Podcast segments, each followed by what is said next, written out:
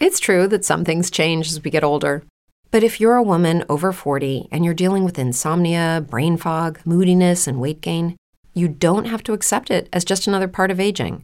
And with MIDI Health, you can get help and stop pushing through it alone.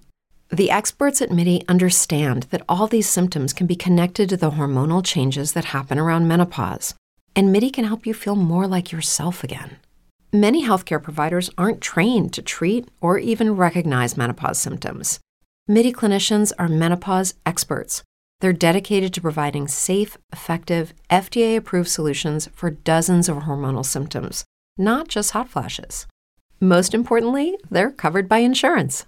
91% of MIDI patients get relief from symptoms within just two months. You deserve to feel great. Book your virtual visit today at joinmidi.com. That's joinmidi.com. Say goodbye to your credit card rewards. Greedy corporate mega stores, led by Walmart and Target, are pushing for a law in Congress to take away your hard earned cash back and travel points to line their pockets. The Durbin Marshall credit card bill would enact harmful credit card routing mandates that would end credit card rewards as we know it. If you love your credit card rewards, tell your lawmakers hands off my rewards. Tell them to oppose the Durbin Marshall credit card bill. Truthseeker and or its affiliates are not responsible for any strange phenomena that may occur during or after listening to this podcast, which may include the following: heightened senses of awareness, psychic abilities, UFO sightings, alien contact, time loss, out-of-body experiences, ringing in the ears, ESP, lucid dreaming, increased synchronicities, astral propathy, stronger intuition, levitation, miraculous healings, and or remote viewing. Please be advised to listen at your own discretion.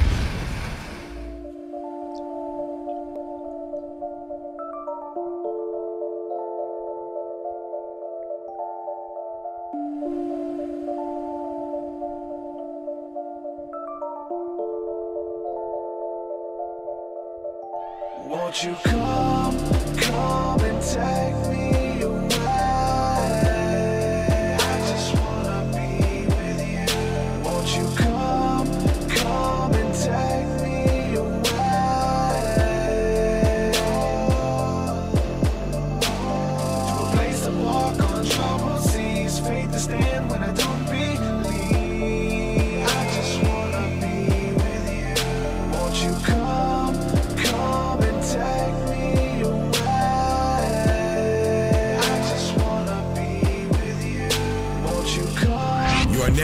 locked into the Truth Seeker podcast. Gargoyles, psychics, everything's ungodly. Dark Savage.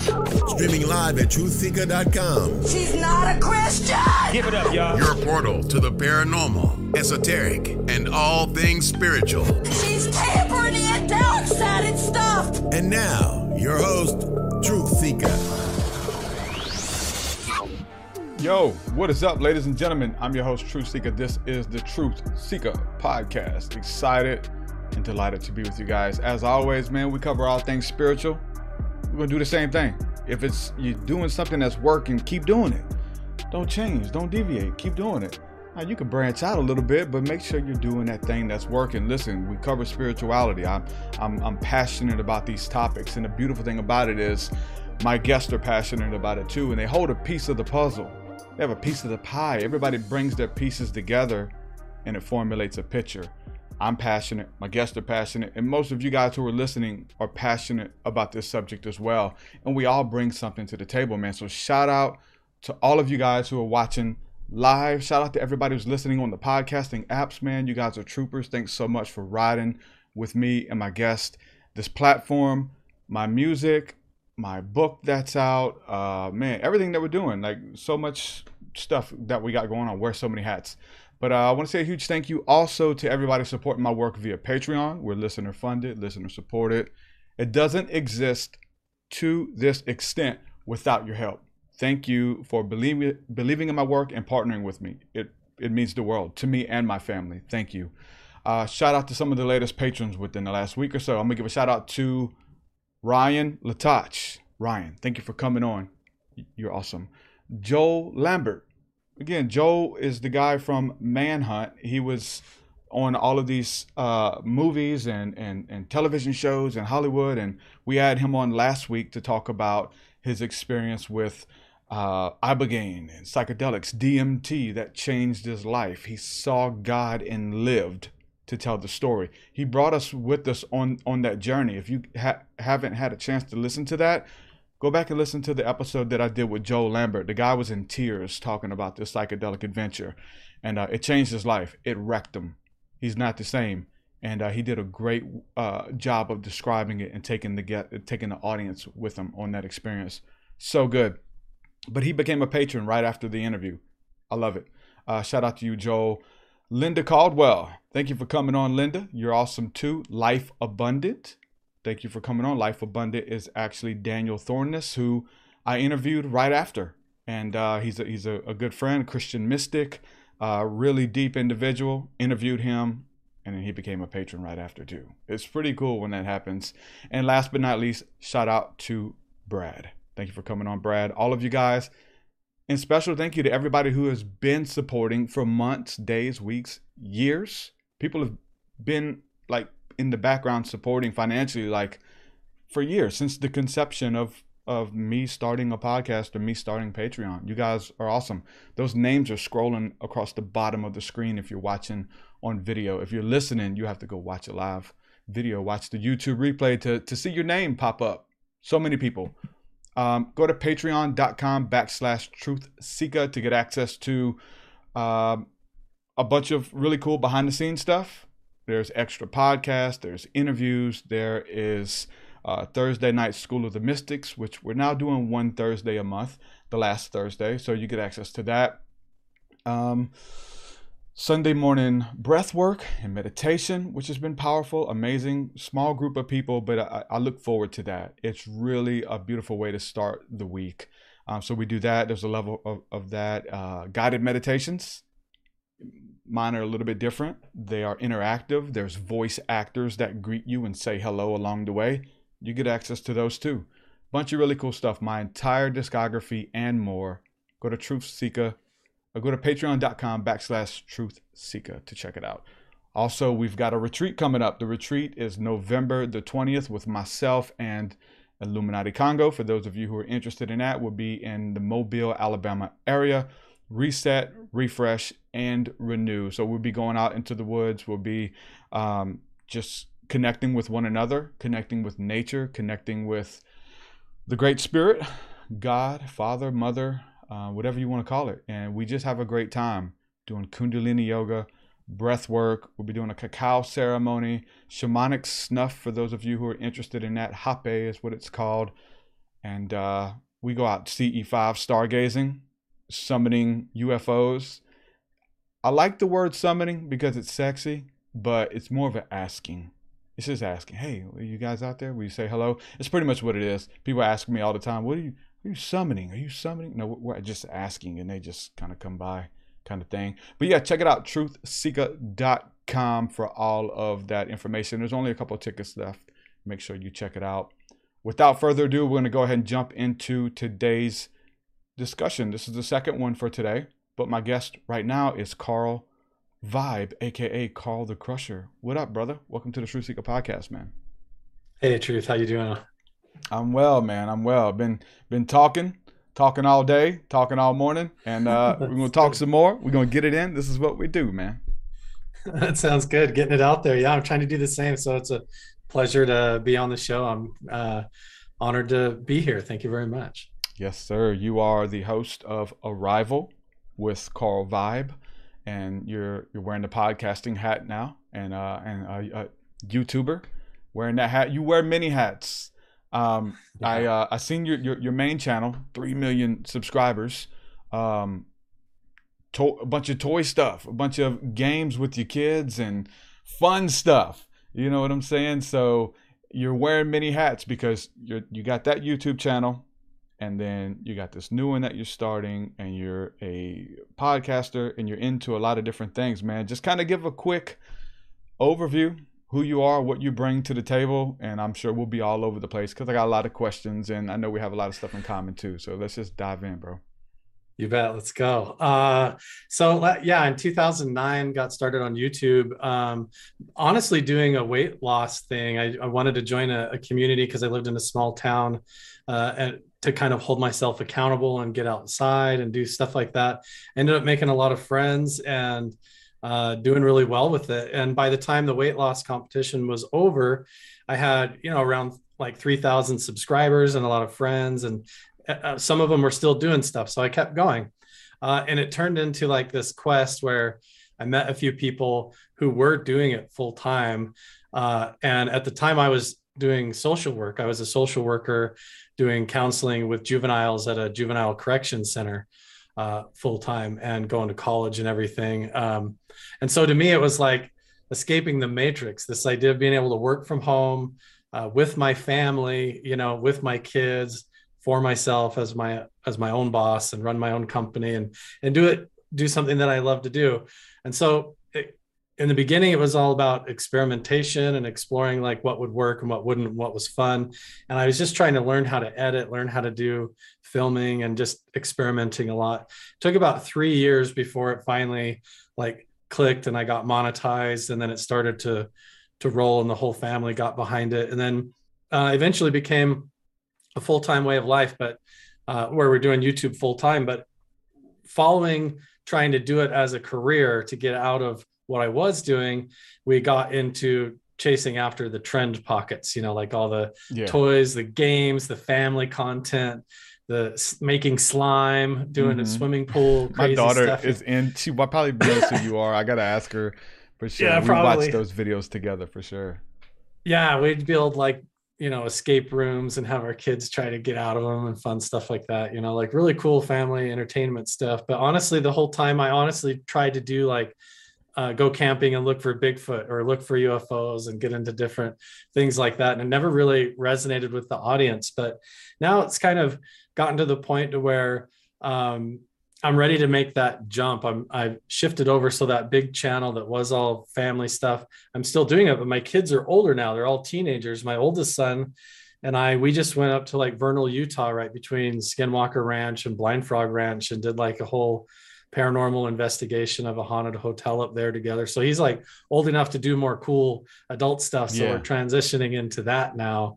And then uh, on top of that, uh, backing it up with the podcast, I just listen to them all the time and I'm way into it. Mhm. And I can't, you know, when you're involved in it, you get a lot of ideas or philosophies of your own. And my Yeah. brain gets going like crazy. I want to throw my own, my own ideas out there. So yeah, I started my own podcast, Carl Vibe, and uh, still do the entertainment stuff. But now it's more like going out and doing, exploring Area 51, going and looking in mysterious caves, trying to piece together the ancient petroglyph mysteries around the region, cool stuff like that. So That's awesome. yeah, that's what we're doing full time and uh, just doing it from home. It's great.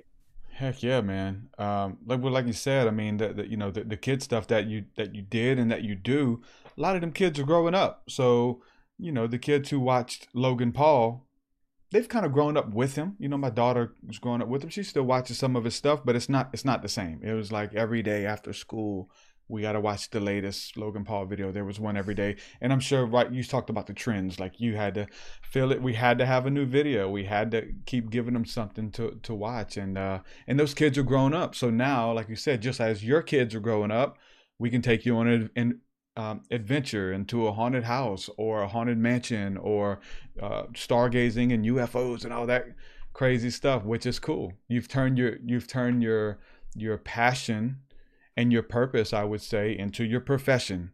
And uh, I went on a long rant earlier this morning about being able to do that and, and, and how everyone can do that and how the world is changing and the internet and those kind of things and finding your audience and stuff. So, man, anybody who gets to wake up and live their truth and do what they love for a living, man, that's that's really where it's at because it's your authentic self. Nobody's, you know, pulling your ha- your hair or your arm to make you do this. Like this is out of Right. passion and it actually pays the bills. You know, there's what more can you ask for, right? Yeah, definitely. I've lived on both sides of it. I've gone from, you know, everything from the social work, working for the mm-hmm. state to telemarketing jobs to everything. And, you know, working for yourself is no cakewalk. It's, it takes a lot of energy, a lot of effort. You know, sometimes I'll only get four hours of sleep a night. I'll do a lot of editing myself because I just want to get it right, you know. And so when the passion sometimes can really wear you out over a decade, you know what I mean? Exhaust Yes, you. But so you really also it, it becomes a refining thing for me. You know, I grew up doing martial arts and karate, and I used to instruct and teach actually karate lessons to people and stuff. So there's something about the art of self refinement uh, and working for myself and the self discovery process that I just don't necessarily appreciate working in a, just a box like a cubicle environment somewhere else where I'm just given a, a script or a job to do and follow a policy. Having this, the creative canvas of being able to film and do whatever I want or talk about whatever I want or come in the middle of the day on your show and talk about what whatever we want, you know, is uh yeah, it really is like a different level of uh freedom and self-expression to do that. But it takes everything that you have. And that's Yes. the thing is you got to be able to be really self-aware and identify where your weak spots are and be really honest with yourself if you're self egotistical or delusional you're just going to embarrass yourself for years and i've done that you know but uh yeah it's it's cool i i think if you can find that it's uh, worth it if you can find a way to work for Mhm. yourself or take a chance it's you know i think it's riskier to not take the chances a lot of times you just For sit sure. in one spot and not go anywhere so Driving yeah i've really run after it and Yeah. yeah How, so how long have you been doing it now, full time? well i started in 2009 i'd say i've been going full time for about six years Okay. yeah Great, that's awesome, bro. Um, so Yeah. yeah, so so yeah, it was a, a you had to keep showing up, and you had to work long hours and long days, and I have to. You know, I tell a story where like um, I wanted it so bad, uh, but my job was so demanding. I drove a I drove a, uh truck for a living, and uh, I had to get up at 1.30 in the morning to be there um, by 2.30 3 o'clock we had to clock in and, and be on the floor working and we'd load our trucks and we'd go for the day and sometimes i would go out uh, clock in at 3.30 uh, 3 and then clock out at uh, sometimes 9 10 11 o'clock at night some of the long Yeah. longer days uh, every day wasn't that long but most of them were pretty long. So it was a gamble whether traffic was bad or what time i was getting in. Um, and i would book podcasts. I had a podcast that i started you know and i was reaching out to guests. And much like you you know being a, a, a connoisseur of podcasts and all things paranormal i listened to a lot of uh, coast to coast am and i'd Mhm. drive my truck and listen to 16 hours of coast to coast am and i got questions you know Tricia McCannon jordan maxwell big name people and Yeah. uh, I would write down questions, and I was like, you know what? I started my podcast. Let me email them and see if they'll come on and talk to me. And they would. And I had to hurry up and get back because they were booked to talk to me at seven o'clock.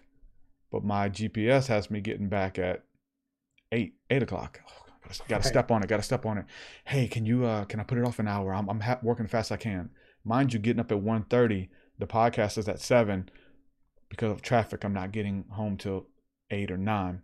yeah I, I mean, I'm, I'm I'm texting and driving. You're not supposed to. Hey, uh, you know, we're trying to make it happen. Let's do it. And I'm just excited. I got all these questions. I'm even listening to more interviews with them in the truck, and I'm coming up with new questions. I mean, you know, this long Right. day, I can't wait to get home.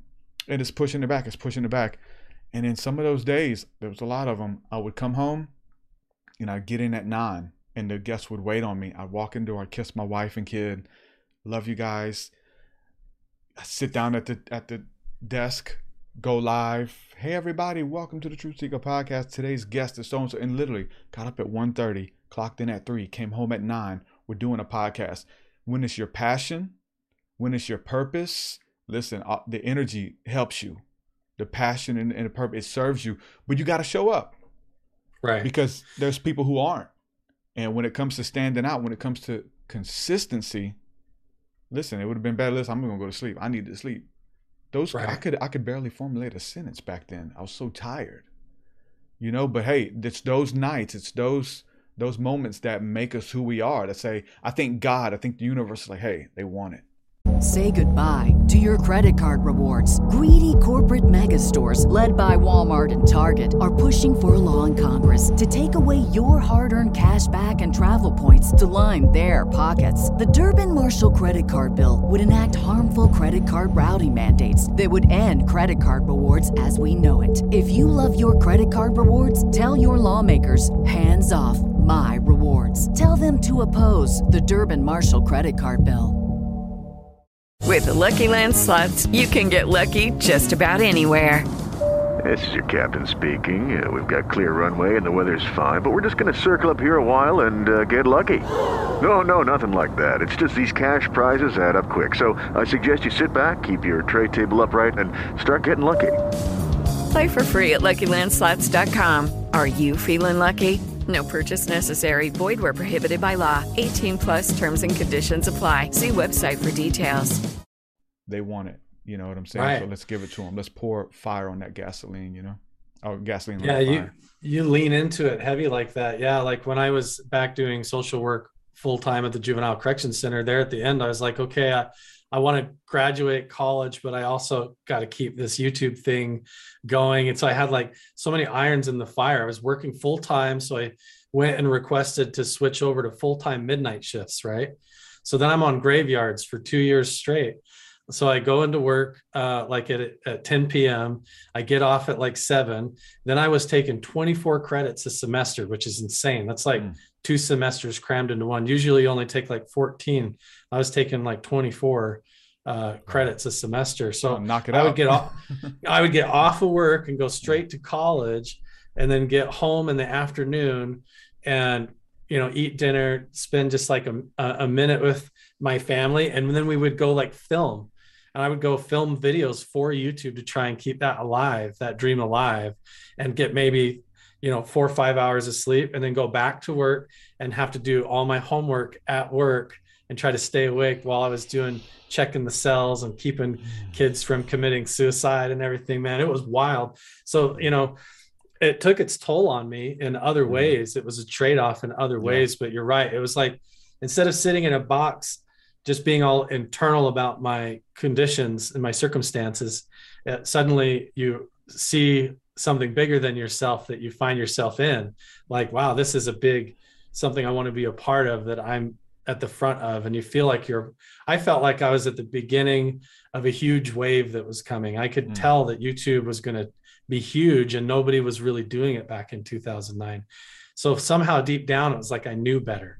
I just knew better. I didn't care if people were saying you're an embarrassment to the family with making these comedy videos. I didn't care like because i i knew you know just somehow deep down there was a deeper wisdom that just wanted to keep going.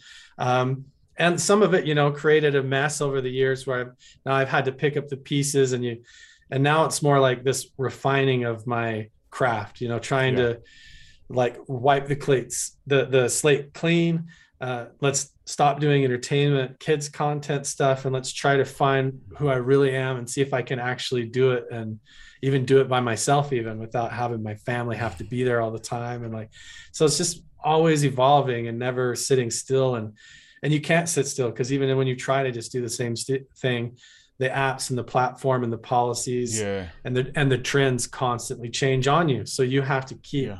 moving and keep running and keep hustling when the the real trick is to keep uh, your heart in it you know keep your head in it and Yeah. to keep keep from getting into this toxic relationship with it to where uh, it becomes something that you dread doing uh, and you learn how to just stay in that flow state with it where you're just thriving and doing well and taking care of yourself and doing it with just as few ingredients as possible to get as much done as possible you know? Yeah.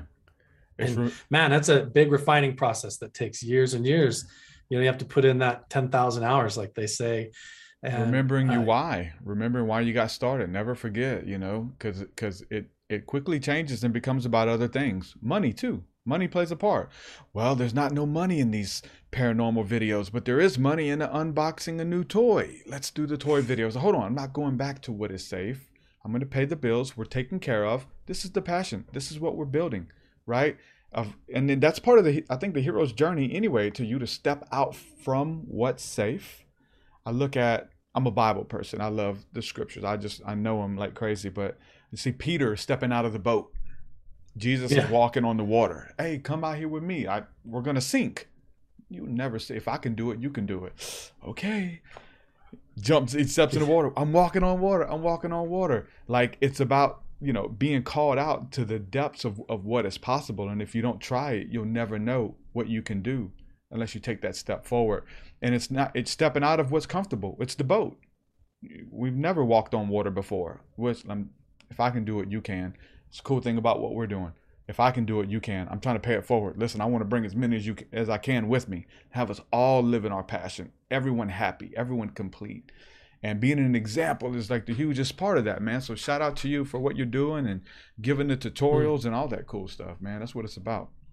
Thanks. Yeah. And you're right that the analogy with the the lesson with Peter, it's like the lesson is is where where his focus was and his attention was and the presence was in that deeper wisdom and knowing that like this is possible without any questioning or overthinking and just proceeding forward in that flow state you know but as soon as you second guess or start looking down and being like what the hell am i doing on the Yeah, water you know yeah, yeah. then all of a sudden you fall in you know which is what happened to him For and then, sure. you know and it happened to Jesus us, I'm to- sure. It happened to me. to grab I know it yeah so you.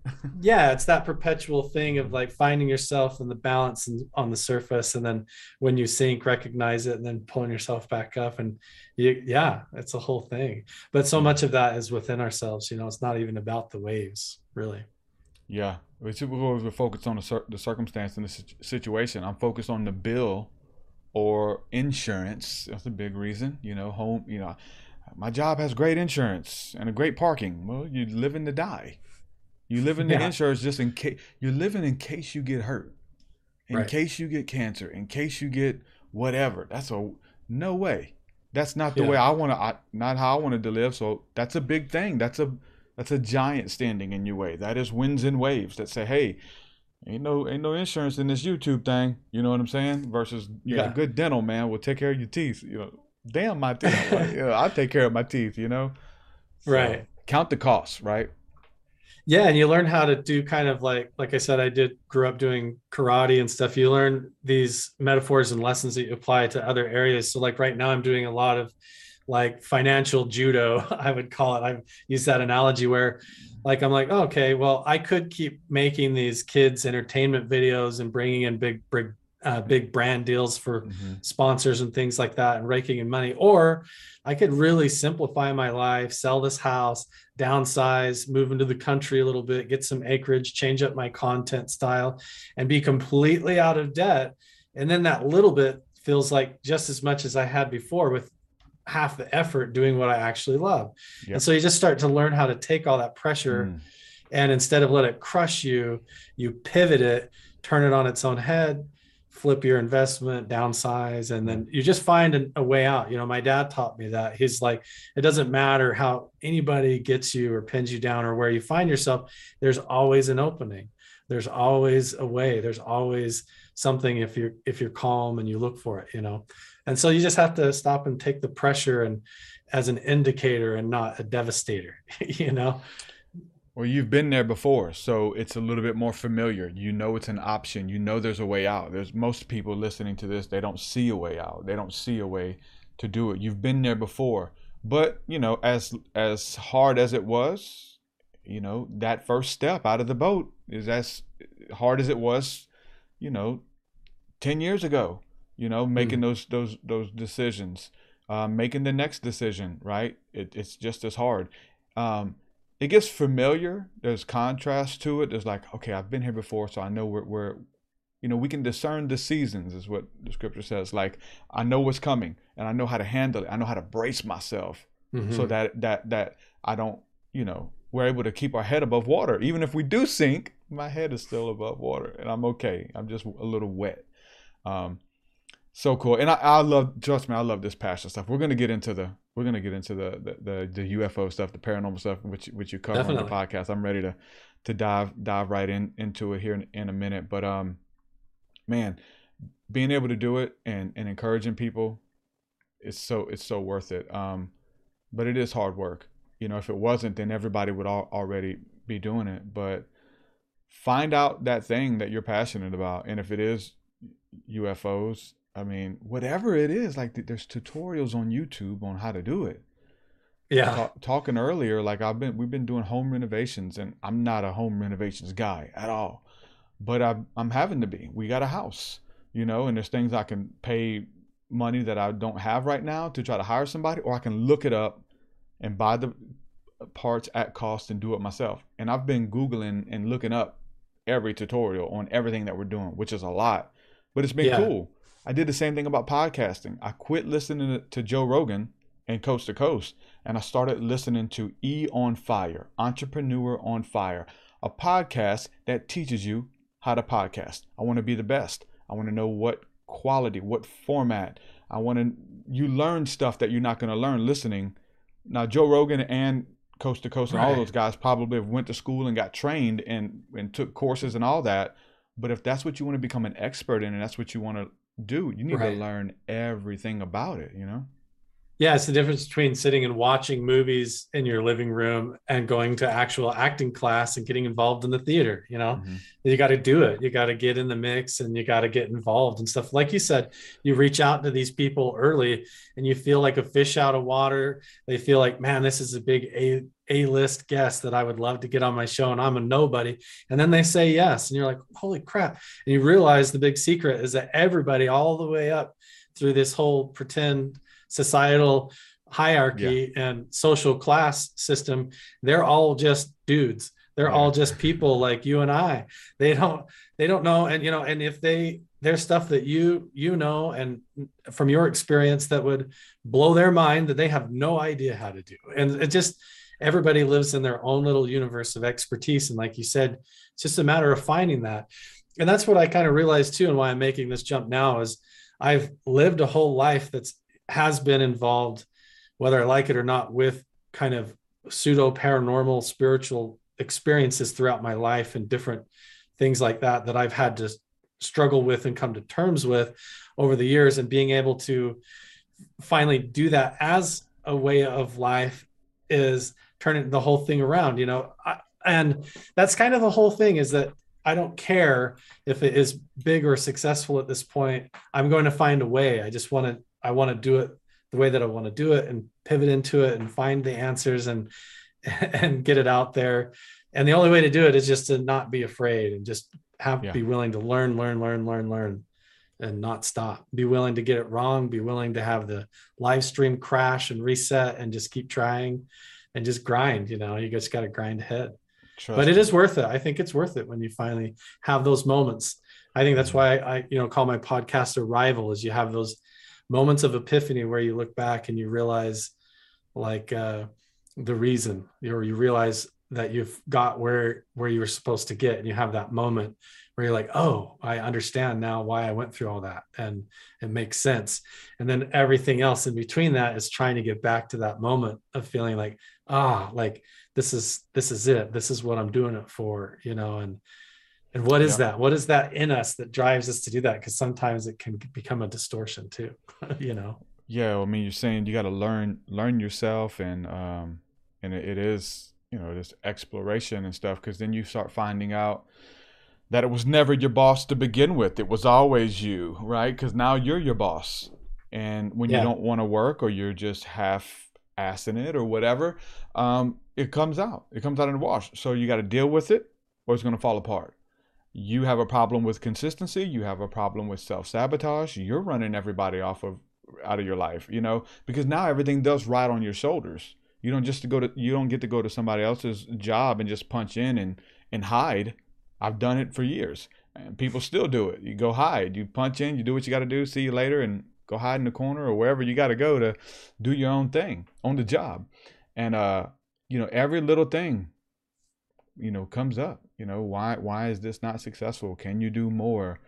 do you study and learn to show yourself approved that you're able to take this thing to the next level one of the most interesting things about starting something like this or, or any business really is that anybody can start one but not everyone can keep it up that's a big thing. That was huge for me. It's like you know again you're talking about i lost my passion. I'm not passionate about ufos anymore. You know i'm not passionate about this anymore. Well my audience is and i need to act like i am at least or something. But the, the, the best thing is to is to try to regain that passion at least in some sense, or let it evolve versus don't have it anymore. If not, Mhm. you just hang it up and uh, to continue to grow, to continue to burn for those the reasons why you got started, you know, and that's a big one, being able to continue what you started. Not everybody can, you know. Yeah, that's usually what it's about. You know, like if you lose the passion for it, like you're uh, really driven at one point, and that inevitably is going to fade, or the game is going to change on you, and to where it becomes a grind instead of successful, or it's not as easy for the amount of effort you're putting in all of a sudden, and it kind of gets lopsided on you and gets a little harder than you expected. But then, uh, yeah, usually what happens is you just forget the reasons or forget the essence of it. Like if I lose my interest in the UFOs and the paranormal, it's usually because I've gotten so busy with the regular day to day life that I haven't been spiritual or meditating or introspective or mindful. Mhm. I haven't been sitting, taking the time to sit outside and be uh, mindful and philosophical and contemplative as I look at the stars or Yep. taking the time to do my spiritual work or anything. And so, I, but when I get to the core of that, usually it takes like a breaking point. I reach a point where I realize I've overdone it now. I'm off track. Things aren't going well. I'm out of my rhythm. I'm not happy. The job isn't fun anymore. And then usually it's as simple as ditching all the crap I was doing and just going back to that core, back to the heart of it.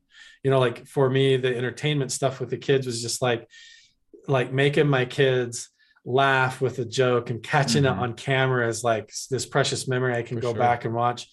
And if I can cut all the BS out and just focus on that, then then pretty eh, everything else kind of just takes care of itself. If you know once you get the skills there, you know once Mhm. you get the the uh, everything intuitive about how to run the camera and do all the rest of it, you just have to show up at some point and not overthink it, which is finally where I feel like I'm finally getting. But man, Yes, you got to go through why. the wood chipper to get there. Yeah, man. well if you're totally. still if you're doing if you're taking inventory like you said if i'm doing those things that i started remember the Yeah. first works what did i do what got me into this let me revisit it well you ain't been stargazing you know i'm writing songs Right. about stargazing but i haven't stargazed and i'm doing interviews about spirituality about ufos and aliens. You ain't done it. Go Right. out and do it and watch what happens. Boom i'm reminded. Wow. Yeah, for me at the core, epiphanies yeah like- for for me at the core when i first got it it was like i think if i could i could lose weight if i got a camera and i was like holding myself accountable but not only that i actually had this whole conversation with the family at the time with my wife and kids. I was like i think if we got a camera and we started uploading to the internet that it would be like it would get us outside. It would get us mm-hmm. instead of watching tv we'd be making it. We'd be going out and it would get us out doing stuff. And man we went everywhere. Like i've been all over the place and it's opened up the whole world to me uh so cool and so again that's what i'm doing you know i You're find taking myself, it with you into the other other stuff that you learn, right? You're taking it into ufology. Yeah. You're taking it into the paranormal for sure. yeah no because yeah because i find myself now i'm like man i don't love what i'm doing anymore and then i return to like well that's because i need to go look for bigfoot again you know I Mhm. want to go out and camping. I haven't, I've been, I get stuck in this thing behind the computer and I want to get out there and, and scare myself a little bit in a paranormal encounter and, and feel alive again. And so sometimes you just have to like go swim with the sharks and wake yourself up a little bit or throw yourself in the octagon and get punched a little bit and just get back into life. love You- the taste of blood. I remember why. yeah man just get back into life and just get into it and challenge Mm-hmm. yourself a little bit and realize why it's fun you know Yeah. Man, that's so good.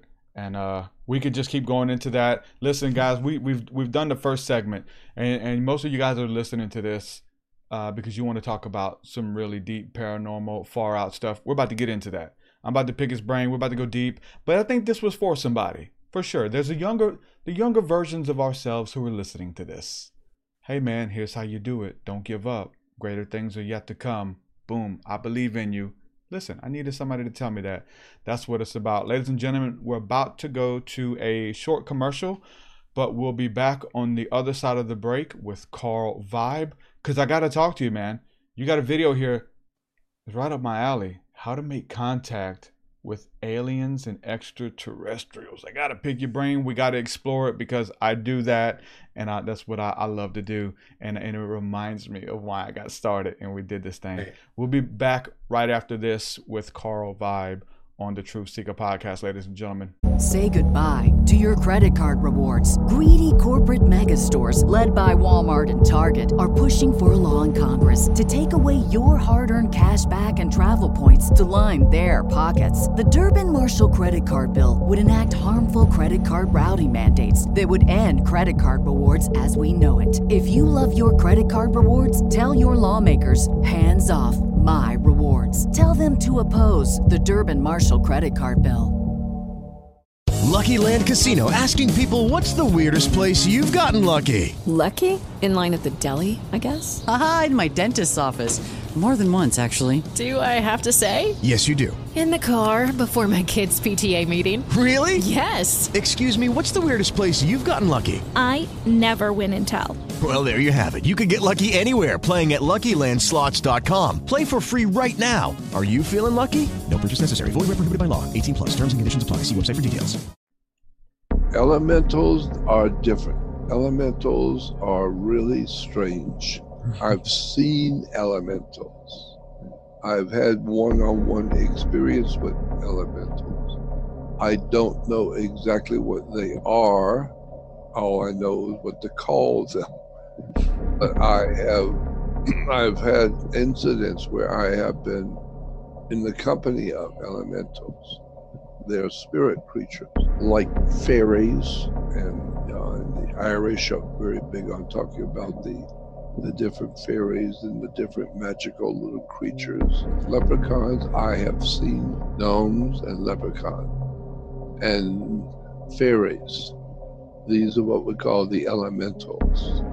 They, they are legitimately life forms, but they don't live in the world you do. They live in a different kind of world, an elemental world. But we call them the elementals. It's, uh, it's quite a subject.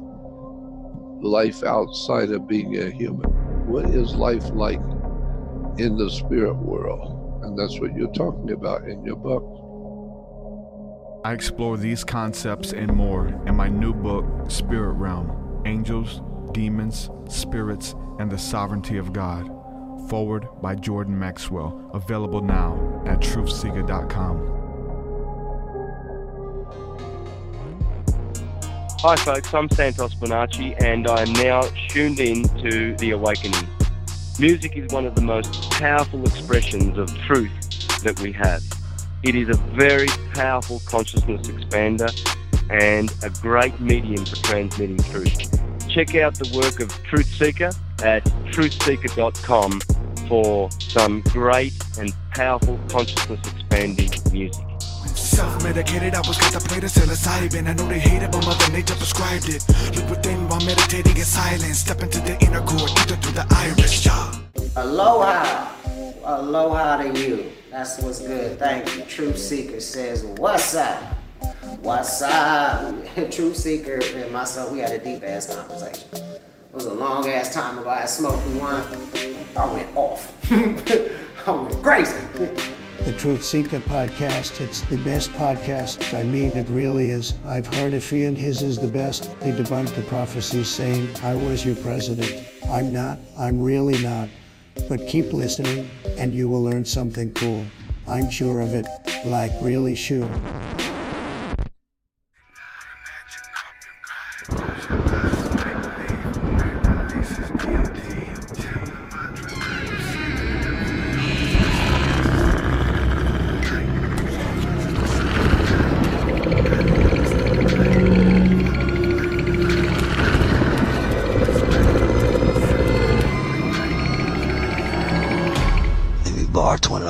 Dollars to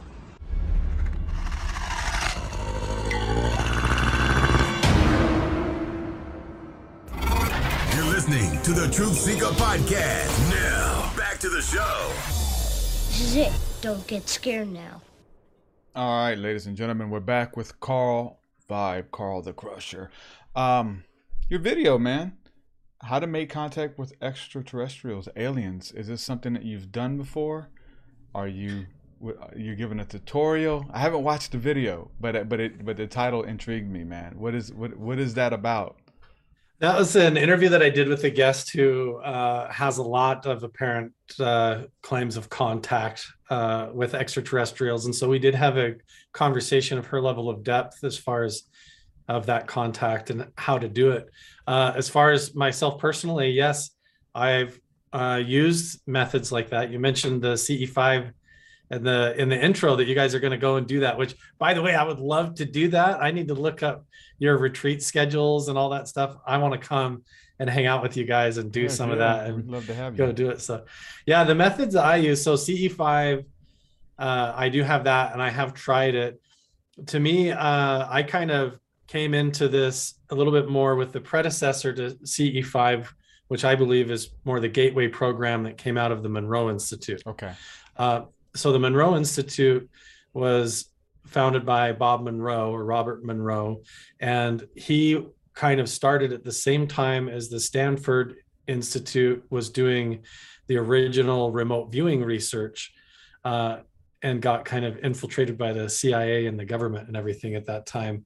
But what a lot of people don't know is that when they were doing remote viewing for counterterrorism and everything, and doing like uh, finding missing persons and kidnap people and stuff like that, um, to try and get better at that, they discovered this program at, at Bob Monroe's house at his place where they were using audio tonal frequencies and things to try and induce out of body meditative experiences where you actually leave your body and sort of astral project uh, sort of like a counterpart or cousin to remote viewing where instead of like tell uh, seeing a, a target or a location through like psychic visualization you actually feel like you're going there like a lucid dream out of body and doing that.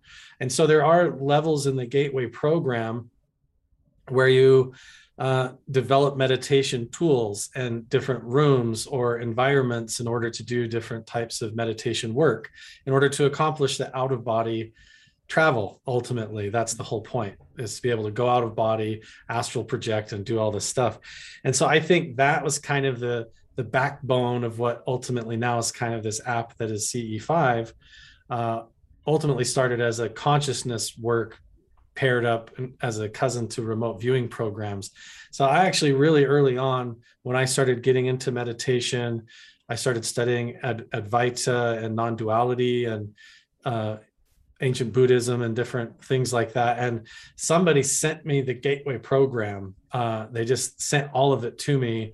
I was like, oh, this is fascinating. So I studied about all of it, and then I tried it and sort of. Uh, developed a, a, method within the gateway program and and in that method have had interesting experiences where I, I you could consider it contact with other consciousness or entities and i don't know if it's like carl jung considered it where it's like aspects of your own subconscious that are able to sort of be outside of yourself and you Yeah. can't even tell the difference. It's just like in a dream if anybody that walks up to you in a dream at night is technically a part of your own subconscious that you don't recognize as a part of yourself. You see them as a different person you know? And so i i don't know how much of it is that but i've definitely been surprised in this uh, meditative space and had encounters and interactions and then i've even been outside doing the same process sort of a reverse remote viewing method along with this gateway method kind of overlapped and i've definitely seen stuff in the sky uh, appear lights and orbs and different things fly overhead. Uh, and yeah, I've had uh, paranormal encounters, seen shadow figures, and had the out of body experience in, in meditation before. So yeah, the whole soup of it is really fascinating to me. And but there is a there is an essence in there where I think there is other conscious entities out there that don't necessarily communicate, filling up their lungs and flapping tissue together, their mouth together to, to make sound. They use these more esoteric means you know telepathic communication and and using consciousness to direct directly communicate and so when we try to master these methods i think sometimes you can connect and and make contact and it's uh, a little bit different than just a spaceship landing in your backyard and people getting out but there is still something there uh, and i have experienced levels of it yeah Yeah, that's awesome, man. Um, uh, you you're in in uh, Utah, and the uh, the Yeah. skies are the skies are really busy up there. I told you we just got back from a, a, a family vacation, and it was like a highway in the sky, you know, between the stars. And I'm I'm making contact. I'm meditating. I'm just seeing stuff just nonstop. Like there wasn't a five minute span that passed by that I didn't see stuff moving and anomaly and and it was even like a same a similar path like a, a similar path that they were traveling like this is where you go into this star around that solar system or whatever we don't know you know but we do know that there are there's spiritual means and things that we can try to say hello will you stop will you and and it's telepathic and then there's stuff that comes back to you. There's downloads and epiphanies and all of this kind of stuff. And it's worth Mhm. exploring you know um and a beautiful thing is right because the thing you mentioned about you know doing the spiritual work and astral projecting and going to another realm and traveling within and, and there's so many things that can happen and i love that work. But there's something else that happens and this is really the paranormal because the two are married when that realm pops into ours. Where it was like you know if you're watching a ghost video if you're if there's a ghost there knock three times. Whoa! If you guys are out there give me a power up show up lights pop up. What the hell? Something's Right. going on bro. Um and it has the ability to pop it pop in and out. It has the ability to read your mind to know what you're thinking before you even say even say anything the thing you did say about um the consciousness. It's showing itself to you and it's an aspect of yourself or whatever whether that's within or whether that's without. You know what you believe will show itself to you. You Mhm. can make up creatures. You can make up entities. I believe that if you be, if you believe it enough they'll they'll say hello. They will walk out of the forest. They whatever it is um, whether they were real to begin with and you just positioned yourself right to say hey i know you guys are out there. You may have thought Mhm. you made it up. You may have watched it in a movie. And it's Mhm. only real but to you. Even the writer of the movies like no we, we made those beings up. Why the hell am i seeing them every night? Right. you know what i'm saying? Like it were they already there or did we create it and it assumes a body and comes and say says hello? Like there is that aspect of consciousness to everything supernatural and paranormal that all things are possible Yeah. to them that believe you know Yeah, and at the end of the day, you realize that like uh, what we perceive as reality outside of ourselves isn't really accurate 100%. Like we have the skull and our eyes and our brain and the neurons and everything functioning, and that really is kind of a, a, a dark box. And we have pupils and ears and these really rudimentary things in order to receive information. And ultimately, it just becomes like electrical impulses that our consciousness interprets and pieces together and all that. And so it makes you wonder if, like, in these phenomenal encounter, uh, encounters that you have, these paranormal encounters or incidences, if sometimes, if these entities or beings, if they appear to us and they're beyond understanding or they're outside of our ability to fathom it, you know, we naturally do that anyways. When you look up at the clouds, your brain wants to see shapes. You want to see faces or a school bus or a rabbit or whatever. And so if something presents itself to you in uh, this open way and you're not quite sure how to fathom it the interface between your conscious expectations and what it actually is somehow marry in that moment. And some of your subconscious expectations and fears or or beliefs sort of seem to integrate into the interface of that experience. And the phenomenon presents itself according to that information in a way. And although it appears as independent of you there is uh, a connection there where you feel like is this is this coming from me or is this really there or is this a being? And and i've come to the place now or to the point now where you have to why does it have to be one or the other? And we don't have to be that rigid. Truth can be two completely opposite things and still be true you know Yeah. d- uh, depending on which way you're looking at it. Just like we were talking about earlier you can really really love your job but at the same time when you wake up dread that feeling of how much work it is every day. And both can be equally at the same time true and totally opposite feelings and experiences in a paradoxical way. So is is this entity that appears uh, to you or this object in the sky physically really there or is it an aspect of our own subconscious uh, manifesting into reality uh, like a like a psychic experience. And why can't it actually be both? And the truth is i think that we're finding even in science and with this idea of manifestation and things like that that that it is both. And when we go to sleep at night in the dreamscape it's 100% apparent that that's the case. You know if you get afraid like oh man i hope the a monster or ghost doesn't come around the corner just in being afraid of that manifests it within the dream and all of a sudden you're running away from the monster because you thought of it you know? It kind of self perpetuates and self generates yeah. itself. And in the in waking reality day to day we don't want to consider that that's possible or we're that that we're that connected to the all to everything around us. That when we really stop our our day-to-day life and we we tap into that spiritual connection like a, an antenna transmitting a signal and receiving and and and putting yourself out there with openness uh, and and looking into these things um, you realize that there are other signals out there. There's other frequencies out there other communications out there uh, and other realms out there just beyond the colors of the rainbow that we're stuck in day yeah. to day. There is other dimensions you know?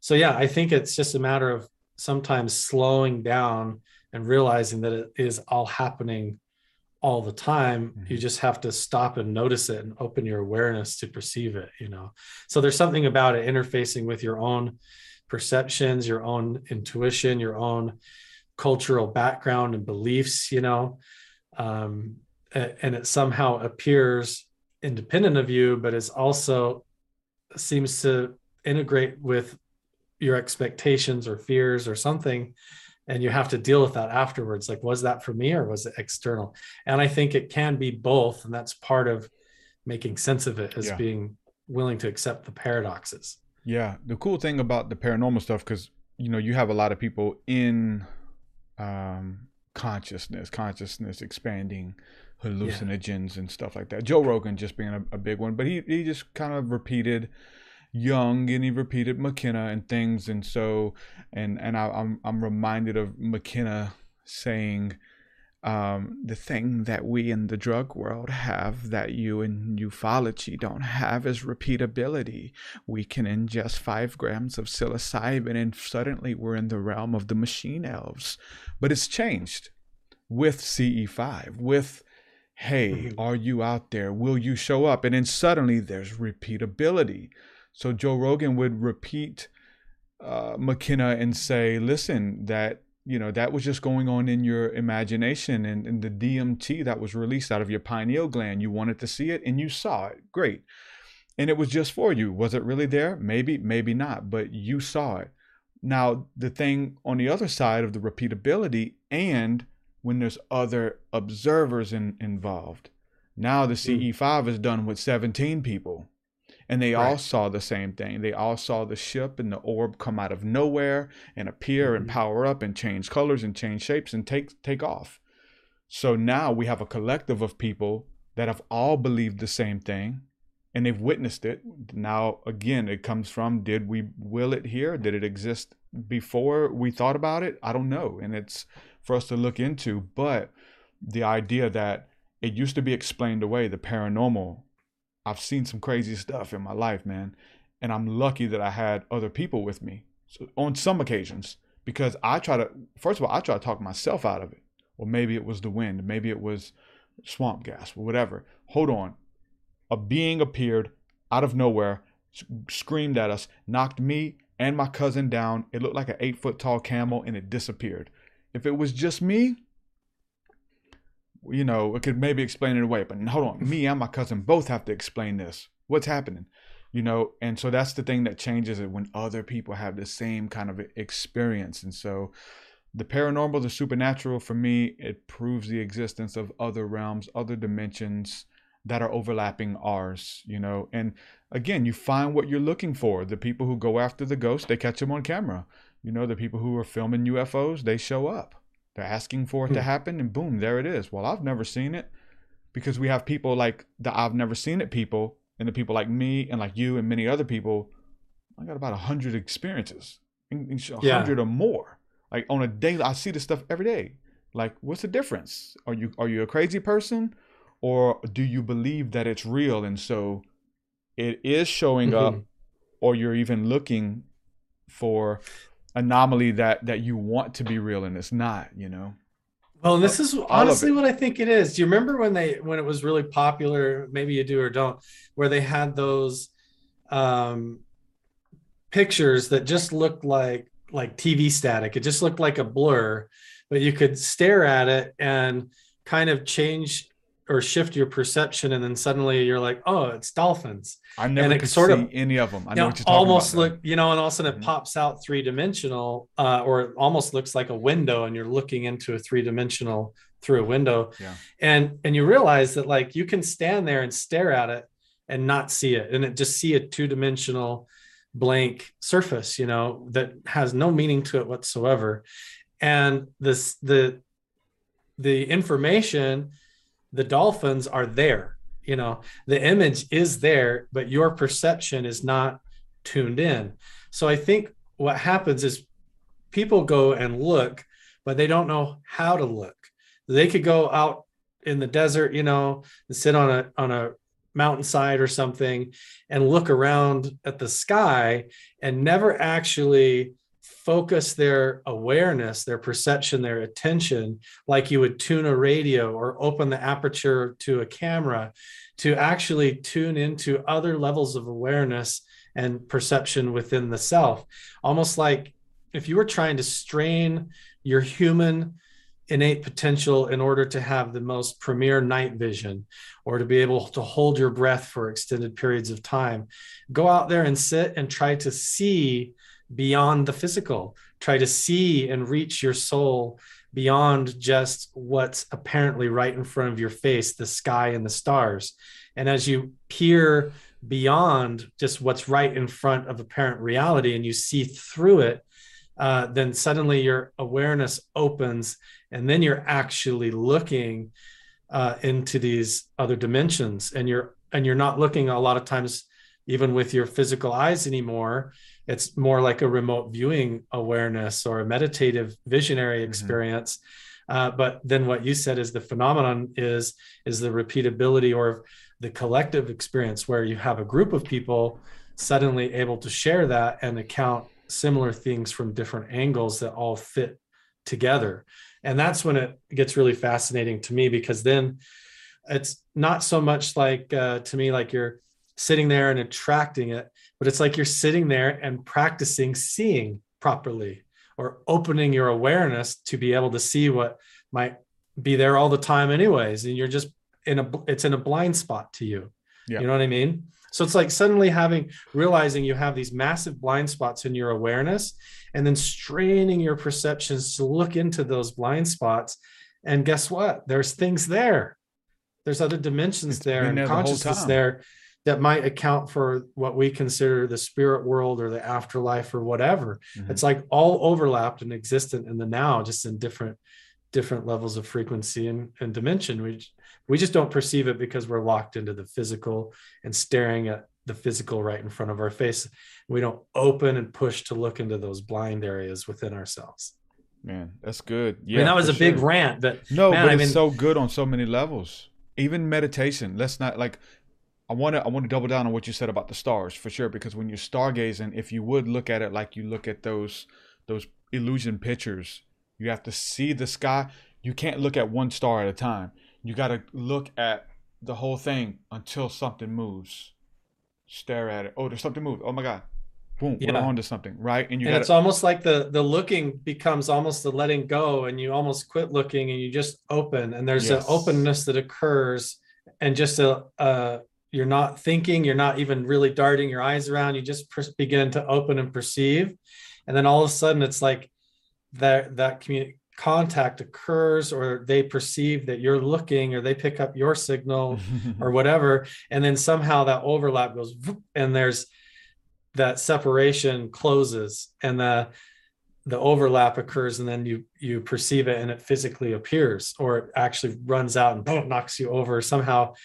And is it us doing that or is it them doing that or a combination of the two again i think we have to accept the paradox of all of it instead of trying to say they did it we sat yeah. out there and then they looked at us and did it to us or we went out there and we just like chumming for sharks attracted them to come to us it's like i think it's both you know yes. i think it has to do with consciousness it has to do with the awareness opening up our perceptions and they are actualized there are actual physical things that do mm-hmm. manifest out of that and that's where it gets weird you know yeah because there's dimensions there's levels and well just like that with the stars again i mentioned meditation you know the adage is as above so below as within mm-hmm. so without so the same way that you're talking about stare at the stars until you until you see something move or until it shifts or until it morphs to really have amazing encounters and meditations do that with the blackness. It's the void. You got to stare into the void. There's an yeah. there is a void when you look up. It's a void. It's endless. You're it's you're you're you're trying to perceive the what is what we would see as the blind spot which is the emptiness mm-hmm. between mm-hmm. everything. It's not the actual like stars itself the space in between or the emptiness the void in between is actually what makes up everything else and it's yeah. full you know it's a full of all those other dimensions it's not actually just a dark void we call it like a dark matter or dark energy yes. or whatever but yeah. it's really these other other dimensions that exist above and below and are, creation comes are, out of it yeah. like yeah. things come out of it so who who we don't know if we if we pulled it and created it as we're gazing and stuff's coming out of it and I say that with the with the stars, yes, in sky and space, infinite possibilities. Heaven is past the stars, is what I believe. But when you close your eyes, it's the same thing. You're gonna gaze into the blackness. The Bible calls right. it tohu bohu, and it what it mm-hmm. means is in the you know it talks about in the beginning the earth was formless and void and then mm-hmm. God speaks and things come out of it as we speak and as we believe. Mm-hmm. When you're gaze, stargazing, for sure, but when you're meditating to go within and then things take shape and you can pull stuff out of it Say goodbye to your credit card rewards. Greedy corporate mega stores, led by Walmart and Target, are pushing for a law in Congress to take away your hard earned cash back and travel points to line their pockets. The Durbin Marshall credit card bill would enact harmful credit card routing mandates that would end credit card rewards as we know it. If you love your credit card rewards, tell your lawmakers hands off my rewards. Tell them to oppose the Durbin Marshall credit card bill. With LuckyLand Slots, you can get lucky just about anywhere. Dearly beloved, we are gathered here today to. Has anyone seen the bride and groom? Sorry, sorry, we're here. We were getting lucky in the limo and we lost track of time. No, Lucky Land Casino, with cash prizes that add up quicker than a guest registry. In that case, I pronounce you lucky. Play for free at LuckyLandSlots.com. Daily bonuses are waiting. No purchase necessary. Void where prohibited by law. 18 plus. Terms and conditions apply. See website for details. You can literally pull stuff and manifest it into your life if you believe it and if you go and explore the depths of it. So as above, so below. As within, so without. I think the two are are, are tied together for sure. Um, and you mentioned, you know, what, what you're looking for shows itself to you. And there's so many ways of, of putting that um, what you believed for and what is it? Well to one person it's this to another person it's that. I was just i was just pondering on on the on the thought the other day with even with the in ufology within this movement and the uap phenomenon and there's a lot of people i'm really big into the spiritual side of it of ufology and, and the angelic side or maybe some say that they're demons you know all of this kind i'm into that conversation. I've seen so many. There's other people in this realm and they only want to see hear about nuts and bolts stuff. They don't want to hear about your contact. They don't want to hear about they send send you dreams and appear you can you can talk to them through meditation. No, they're not trying to hear that. They want to get cameras, footage. We need those people. But it's many people in the U, the UAP field of ufology. Now, uh, Richard Dolan is uh, you know, he's brought a lot to the table, and he's a big name in in in that realm. He would denounce a lot of people that I interview. I might denounce them too. I I'm, I don't know if they're telling me the truth or not. I'll say that. But there's many charlatans and there's many people who make up stories and say yes they t- they took me away. There's a jump room and I'm I close my eyes and I'm instantly on Mars and 30 years has passed and I come back to my body and it's only been five minutes. And they got all these grandiose stories and they're writing books and, and other people mimic that and they bring their stories. And I think there's this aspect of making stuff up so it muddies the water, waters of ufology. Richard Dolan was kind of outspoken. He's like, hey, be careful for these charlatans. They're messing up this spirit, you know, this spiritual work and connecting it together. Listen, I get where he's coming from. I know it. I'm interested in both. I'll say that. I'm a seeker. I want, you know, and if mm-hmm. both of them are real, if both of them are fake, whatever, we're going to explore it. Um, I say that to say those two sides, nuts and bolts, spiritual, and him going after Corey Goode. He did a video on Corey Goode. That's what it was and just these these experiencers. He's like, yeah, they're, they're, you guys are falling for it because you want it to be real, and so you believe it is. There's a lot of that going on. I think I've interviewed those people. They their their channels are huge. They got stories yeah. that tell you how UFO. They tell you how UFOs travel, how they go into wormholes and stargates, what they eat, um, with their spirituality. They got all you ask them any question and they know it. Yeah. But uh, but the, the the greater point to that is to to paint that picture to say, I was reminded of the movie E.T. Uh, a really quick plug. I interviewed the mom from E.T. about aliens and ufology. Amazing. Mm. Um, E.T. So if you remember, at the end of E.T., Elliot is connecting with E.T. spiritually. Like when mm. E.T. gets sick, Elliot got sick. When E.T. drinks beer, Elliot got drunk. They had connected spiritually where whatever one did, the other felt. And there was empathy and they can feel each other. There's definitely a spiritual level to what Elliot and E.T. felt, right? It's a movie, mm. Steven Spielberg. But with that being said, there was a scientist. And Elliot's about to die because E.T.'s about to die. They're in the they're in the in the hospital. And and the scientist comes and visits. The, the scientist to the spiritual person is the bad guy is Richard Dolan to us with all these grandiose stories. Hey, this isn't real. We don't listen to you guys. We are the real researchers. And they're having this conversation essentially on E.T. and Elliot's deathbed.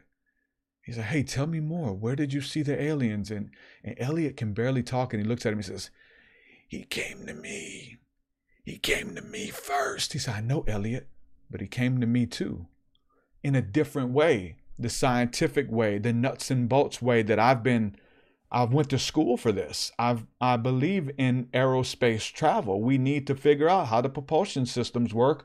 We need to do we need to dissect ET and see how he bleeds, right? So there's mm-hmm. two sides of the same UAP, UFO, physical nuts and bolts ships, spiritual essence connecting. I wanted to throw that out there. I was been thinking about that this week, but anything that you want to say or caveat off of that, man? Yeah, man, even Close Encounters of the Third Kind, you have that too. Everybody gets to the big finale when the mothership arrives and they play the keyboard and connect with the music. And they're like, oh, that's how you make contact is by playing big song keyboards and loudspeakers with lights, you know. But the whole movie is the telepathic connection with everybody that ends up on the top of that plateau making that contact. You know at one point he's sitting in the, the main character is sitting in the kitchen making the mountain out of mashed potatoes and and like like he's channeling a signal and receiving a download of where he's supposed to go in the precognitively of the future. And you have all of those elements overlaid paranormal elements overlaid throughout um, but everybody nobody wants to do that. And i think part of like what you're doing here is you're not afraid to combine like the bible and the teachings of the bible and, and face that these things are a part of reality and can don't have to be excluded or not thought about. Because you know i i grew up in in mormonism and the idea was like if you even thought about it like if i started thinking about satan or occult stuff or different alternative spiritualism i'm like opening myself up to attract these negative entities to come mm-hmm. and like i'm like uh, drawing them closer to me to cause problems in my life. And so you're not even supposed to think about it you know not even don't even think about it. But what do you do when you're experiencing it whether you like it or not? When you're somebody like kevin day who's a radar operator on the nimitz carrier who saw the tic tac ufos uh, that have been all over the news. Nobody wants to talk about how when he went home he's experienced years of paranormal experiences in his home. And he said that basically everything that you can think of except for levitation like out of body levitation he's had from nosebleeds to waking up with markings on your body to uh, waking up outside the house and not knowing how you got there missing time everything. And everybody just wants to skip to well i want to see the radar data. I want to see the thermal imaging. I want to see the, if you have recovered debris you know? Mm-hmm. but there is like you said there's something deeply connected to the essence of just our perceptions of reality our awareness how we see think feel our awareness. And and a lot of this is connected to our spiritual past and our ancient spiritual history i think when you if you took away the modern society and you went back to tribal spiritualistic communal living uh, like you guys go out and do CE5 and you have a little group of maybe 10 to 15 people, imagine the entire Aztec nation or the entire Hopi people, yes. you know, doing a, a, a, rain ritual or the, the uh, Dalai Lama doing the Kala Chakra mandala meditation with sometimes like 3,000 monks, you know, and they'll have thousands of UFO sightings after that, not maybe thousands, but dozens afterwards, you know, within days afterwards when they do these group meditations and stuff. So there's something connected to this idea of our soul development and how it's connected to our evolution and growth. And I think the UFO, even though it is a metallic craft and we see it sometimes as science fiction, you know, the future of science fiction, ultimately, even the scientists are like they're consciously controlled or it's some sort of AI. It moves outside of our dimension of reality through time and it awakens something inside you that's like I want to fly like that. It reminds me of lucid dreaming. It reminds me of astral projection. It, it, and it evokes something innate within our own human potential and spiritual potential to become like that, to want to get on the ship and fly yeah. around like that or have that ability to do that. Uh, not necessarily get abducted or spooked by shadow people necessarily, but those encounters force you to wrestle with those questions and those paranormal experiences and drive you down the same path ultimately your evolutionary and spiritual transcendental path you know to question yourself and wonder what is there is this spiritual dimension are these demons real or are these ufos real and as you puzzle with that inevitably the outcome is you're straining your perception just like looking that image to try and see the dolphins and and that inevitably is going to push you forward like an, a spiritual exercise of growth yeah, um, both are needed. You know, yeah. the very literal nuts and bolts for sure, and then the spiritual because they're connected. I mean, and they you can see how they complement one another. I mean, even within spirituality and the spiritual movement, you have a lot of people such as um, Joe uh, Dispenza and many people mm. who are giving you the science of spirituality, and one doesn't come to negate the other. They actually complement one another, complement even in religion. Wait, this stuff was written down thousands of years ago. Wow, they thought mm-hmm. it was this, but this is really what it is. And so people would want to explain that away, the people who would be trying to attack, you know, the religion or spirituality. But um, the, the two complement each other because there's a science behind how to how the brain works you got neurosurgeons and people who are into into you know uh, the uh, you know I'm saying the study of brains and how the body works and um, it complements one another to me. Some people, but everybody's different. For some people, it does say, okay, well, my religion isn't real and aliens created us. Oh God, man, they were right. And then the UFO people like, yeah, we put it into Christianity. Hold on, same thing. What if these were the angels of the Bible who came down and seated you here? and they're yeah. just they're in there. They were just using different terminology that was available for the time. When you break down the words, they're saying something very similar. There's some interesting stuff in all of those ancient texts that it, it calls to the ancient part of you, like you said. the primitive part, the part of our ancestors who were around the fire and have stories of the star people that came down and brought them here and their Mhm. ancestors that they are connected with. So it, it doesn't, none of it negates the other. I think all of it complements one another. The people who are for it, the people who are against it, the nuts and bolts people, and the spiritual people all work together. You mentioned the Mormons, and then we got the Hellfire and Brimstone Southern Baptists, and then we got the charismatic Christians. Like there's so many different, you know, mm-hmm. brands and branches, and they would all want to be the cornerstone. They would all want to be right, and we have the right way, and this is the only way.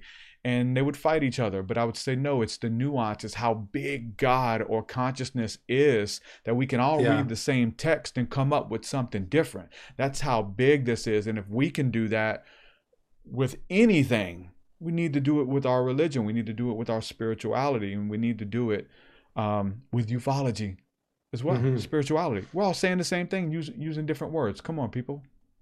Exactly. And I think it's all I I'm hopeful in the future of a like a big unification or convergence in all of those paths, you know, where ultimately if you have somebody at Lockheed Martin and they're building some sort of reverse engineered uh, flying saucer to fly, the pilot that gets in there ultimately they're going to realize has to control it with his mind. And in order to do that he has to go to a zen buddhist monk ancient temple you know? And so the worlds converge. So the science and the technology is all going to enfold in on itself in this really beautiful way. And you see suddenly the big arc of the story that you know if you consider the all or the above or god or whatever you see the the flow of arrival at this big beautiful arc where the ancient teachings of the past ancient ancient buddhism and esoteric teachings the the occult and hinduism this approach as so above so below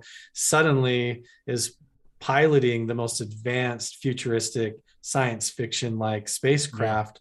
And you can't have the one without the other just like you have opposite ends on a battery. You mm-hmm. have you have to have that that polarity pulls the two and keeps it all in place the technology ultimately uh, becomes completely inefficient and analog without the consciousness there to operate it and ultimately the physical connection starts to feel like it's in the way and you want to connect with it at the speed of thought Yeah. but then you get that whole debate of integrating technology with with our physical bodies and the ethics of all of that and spiritualism and that's a whole big conversation That's where too. we're headed, though. You know. yeah we're already like doing it. you know But I, I like it. But I think we'd have both. You know, we have to. I used to be a, very much against it. You know, Kali Yuga and you know we're trying to become God and all of this kind of stuff. But like I listen, we we're having this conversation. There's we're driving a mothership right now.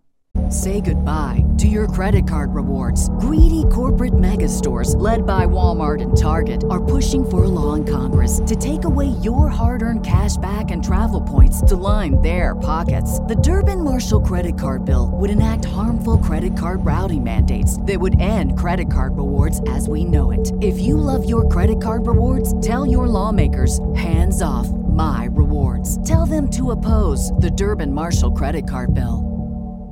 Judy was boring. Hello. Then Judy discovered ChumbaCasino.com. It's my little escape. Now Judy's the life of the party. Oh, baby, Mama's bringing home the bacon. Whoa, take it easy, Judy. The Chumba life is for everybody. So go to ChumbaCasino.com and play over 100 casino style games. Join today and play for free for your chance to redeem some serious prizes.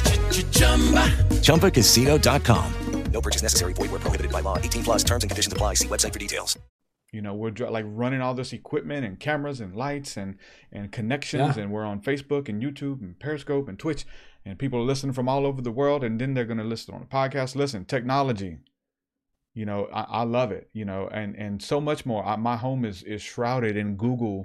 Google AI. I can say, "Hey Google, show me all the animals that were in my yard the past six weeks," and they're going to show. me. Yeah. Google will show me all the animals on my front yard, backyard, everywhere. It's cool. I think it's awesome. Well, there's a cat Yeah. that shows up at two in the morning every every night while we're asleep. I, that's cool. I thought you know that's cool. I love that stuff, man. I've got VR goggles and Oculus and all that stuff, but it is about it is about marrying the two. It is about being heavenly minded and having your head in the clouds, but having your feet firmly planted on the earth, so that you don't have one without the other. The prim- the primitive person would would shun uh, technology. The religious zealot would shun uh, the furthering of any type of um, technology. And they've done that. And maybe for good reason right? Because there is trojan horses. There there are things that we open up pandora's box to. But you know it's part of it.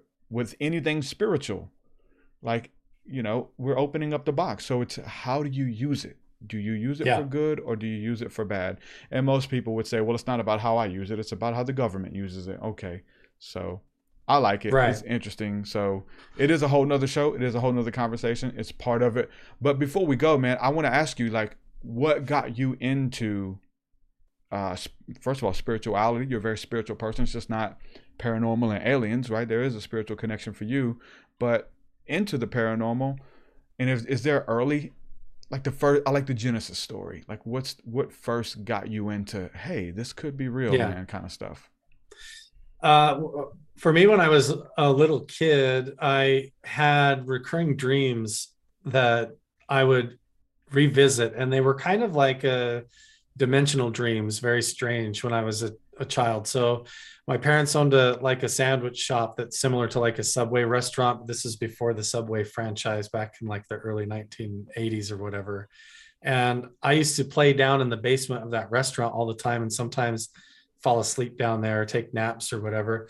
But even at home or whether I was at the restaurant or whatever, and even as an adult, I've had this recurring repeated dream where I'm in that basement and there's like a sort of a portal dimensional window that opens up in the wall and I go through it mm-hmm. and the way it looks on the other side is almost the same every time just depending on what I'm noticing, you know, but the floor looks the same, the same checkerboard pattern, black and white, just like a barbershop or whatever. Uh, big pillars. The sky looks like, you know, a blue sky, but there's like aurora borealis or neon lights are kind of glowing in the sky, weird. But I always have this strange experience in the recurring dream. And it started like that, but then it sort of progressed into like, um, people would call it like sleep paralysis episodes, but I, I never really had the physical paralysis. I just had sort of the shadow figures aspect of it. I always felt like I could move, but I was just too afraid to, sort of a thing. Mm-hmm. Uh, so I'd see shadow figures as a kid occasionally. I'd have missing time incidents where I would go to bed uh, and I would kneel down you know, to say my prayers as a good Mormon boy to, before I'd go to bed. And I'd be saying my prayers. And from my perception, it was like I would fall asleep, but I'd wake up out on the upstairs balcony outside, like in a thunderstorm, and not remember going out there at all. And I'd just be sitting out there, like in my underwear, like, what am I doing out here? And I'd try to go back in my bedroom, and my bedroom door was locked, like I had left it, you know? And so I'd be locked out of my bedroom and have to, like, I got really good at carding my door uh, so I could unlock it and get in. But I'd have weird stuff like that. And as I've How gotten what's older, the, what's, the, what's the youngest? youngest oh, age. Man. The first time I probably had that weird dimensional thing open in the basement and go through. I mean, I was probably five, five years old. The missing time stuff was like from eight years old to around 12, eight to 13. Um, and then, you know, I got into teenage year, teenage years and all that and just very into the religion and so i was very plunged into the routines and the rituals of the religion and stuff and so uh, not a whole lot happened through my teenage years but then as an adult when i started to take my spiritual life seriously and especially when i left mormonism and started learning meditation and got into the gateway uh, program using the gateway method and kind of adapting it to build my own tools around it. What I did was built uh, a design sort of a meditative waiting room or a visitor's room that in my mind I visualize entering. Uh, so in, like in CE5, you know, you you're sort of meditating and you're projecting where you're sitting in the universe, like Google mm-hmm. Earth, you know, like, hey, I'm right here, like yeah. Google Earth pinning your location yeah. for whatever to come and show up. Um, but in this method, I'm kind of doing the same, but after I visualize going into a specific place designed to do this with within my awareness uh, that I visualize. Um, anyway, so once I started doing that, I originally started doing that to try and see if I could make contact with my dad after he passed away. Because uh, I had a really uh, spiritual, powerful experience uh, at his viewing at the funeral home that was like a big, powerful download uh, about how the universe works and things Mm. that I had standing there meditating by his body. And so I felt like that was him, you know, like, wow, that was like, he like came and gave me this big core of wisdom that sent me down this path of meditation and all this stuff to figure it out. But I also wanted to see if I could make contact with him again. Mhm. Um, but um, and he has shown up in that environment before, like, but this is where it's different, where I feel like I'm a little bit different. Where you were saying earlier, some people get out there, they'll have an, an experience like that, and they'll say, I saw an alien, or my father appeared and he talked to me, and it was amazing. It was my dad. He, it's real. There is an afterlife, you know. And for me, I'm more the type like I came out of it, and yeah, it was like this amazing spiritual experience, and it felt like that was definitely him. It looked like him. The whole thing. It's it didn't feel like I was imagining it at all. It surprised me, you know. But at the same time, afterwards, I'm very skeptical. Like I don't know if that was just my pain Mhm. manifesting to try and heal itself. Yes. Is it my grief and loss? Uh, is it, uh, or is it some trickster entity appearing as my father in a weak moment to try and sink its hooks into my psyche and manipulate me later? Because that's what So you I'm were told skeptical in of the all- Mormon church, right? yeah man. Yeah man. So well and maybe what you know happened to some of the founders early on or something that started the church. I don't Yeah. know but it's it's kind of crazy right? So so i'm I, I look at it from all those angles and again we get back to this idea of paradox that it could possibly be uh you know all just ingredients in a soup of experience you know? Yes. it can't you can't take one piece of it out. Uh it was all of that. My That it I mean, was that's like my dad was there but it was you know i don't know Well, I mean, we we want to explain it away. We want to, you know, repeatability. You know, what is the truth? And so, a lot of times, what I'm noticing is trauma is your initiation for that stuff. Yeah. Is your initiation into, okay, what was really happening at at four years old that you blocked out? The missing time that you say as aliens. Listen, we had a neighbor. He was a child molester. I, and I'm just throwing stuff out. But th- Right. this is what we're talking about. There's a movie in my. Everybody's gonna kill me because I keep talking about this. I'm gonna keep talking about it until you guys go watch it because I've interviewed these people. There's a there's a movie on uh, Netflix called Misha and the Wolves. Have you Hmm. watched it? I haven't. It's Now a watch it tonight. Yeah. It's a Okay. documentary, and these, this woman had a grandiose. I don't want to give it away. Watch it. It'll explain. I think it explains so much. It muddies the water a little bit, but as Hmm. seekers, it's like, hey, this may be what's going on too. Yeah. You know, uh, because trauma is, big. You know, it's man, trauma. Yeah, man. I mean, what, what our you realities. see it? You know. How would you see it if you if you were just sitting there in your bedroom tonight and you were feeling really depressed or something, you know, and then that demiurge, let's call it, that deep primal um, experience that you're having, if it showed up outside yourself, externalized as a being or an Yes. entity, or if some of if your secrets, if the things that you're hiding about Became yourself that, person, you, yeah. that you don't want to fa- face became apparent and manifests itself in the dark of your bedroom, what would it look like? It'd scare the shit out of you, man. I mean, it would terrify you. Even just seeing your own reflection from Yeah. a different angle would terrify you. And and in the end, it's it is a relationship with the self, your own Yeah. self perceptions and values and yeah two people can experience the same thing and based on your fears and prejudices and beliefs you're going to see either a monster or an aspect of yourself that needs dealing with and embraced and meditated with you know so many Uh, movies sure. so many you know films about that about Yeah. you know what it really was and we don't find out to the end oh that was really my own imagination that was really uh, uh, trauma personified and i don't say that a while ago about the you know about the man next door I- I say that to say I've had that same exact experience, like um, word Right. for word. And I'll ask you how old you were. I remember being four and the Yeah. beings being in my room. And I didn't, and the same thing you just said, I didn't know if I couldn't scream or if I was just too scared to. And it's Right. probably the latter, but I know most of the time you're paralyzed with, fe- with paralyzed. I was. I didn't want them to know that I was awake.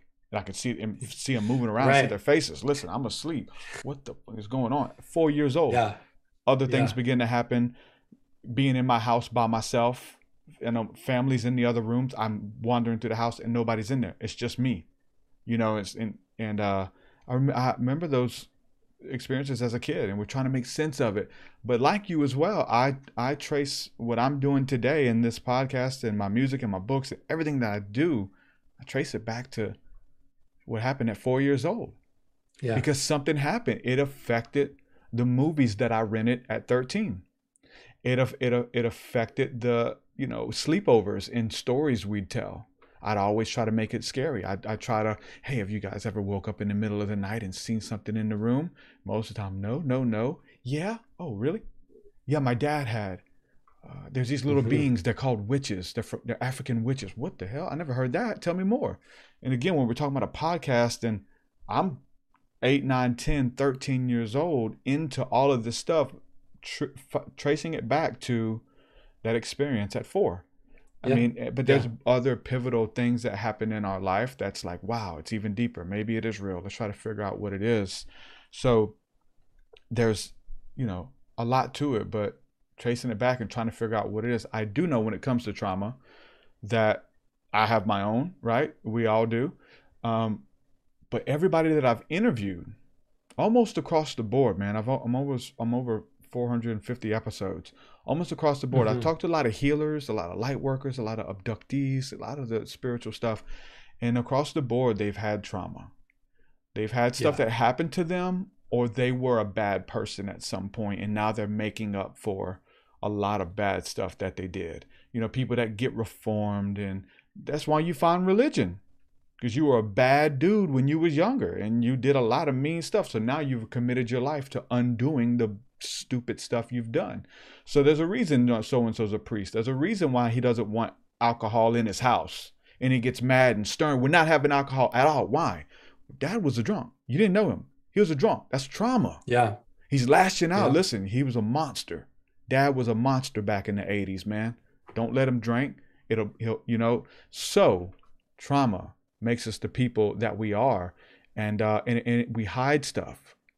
Say goodbye to your credit card rewards. Greedy corporate mega stores, led by Walmart and Target, are pushing for a law in Congress to take away your hard earned cash back and travel points to line their pockets. The Durbin Marshall credit card bill would enact harmful credit card routing mandates that would end credit card rewards as we know it. If you love your credit card rewards, tell your lawmakers hands off my rewards. Tell them to oppose the Durbin Marshall credit card bill. Hello, it is Ryan, and I was on a flight the other day playing one of my favorite social spin slot games on chumbacasino.com. I looked over the person sitting next to me, and you know what they were doing? They were also playing Chumba Casino. Coincidence? I think not. Everybody's loving having fun with it. Chumba Casino is home to hundreds of casino style games that you can play for free anytime, anywhere even at 30,000 feet. So sign up now at ChumbaCasino.com to claim your free welcome bonus. That's ChumbaCasino.com and live the Chumba life. No purchase necessary. VGW Group. Void were prohibited by law. See terms and conditions. 18 plus. But we uncover it too later Yeah. as truth seekers and as people who are really looking for the truth. If it is something that I imagined and it showed itself to me, because I do have a very active imagination, but if it's a real Yeah. beings that are traveling from the Pleiades to come say hello, I want to know. I want to explore. And I think we have the ability Yeah. to do that. I think so too. And sometimes it, it takes an experience when you're sort of sleepwalking to get jostled. You know, it's like when you realize you're daydreaming and driving in your car on the freeway, and then sudden suddenly somebody cuts you off, or you almost get in a in an accident, and you get that rush, that ice cold feeling go through you, and suddenly you're really present and almost shaky on the wheel, like geez, you know.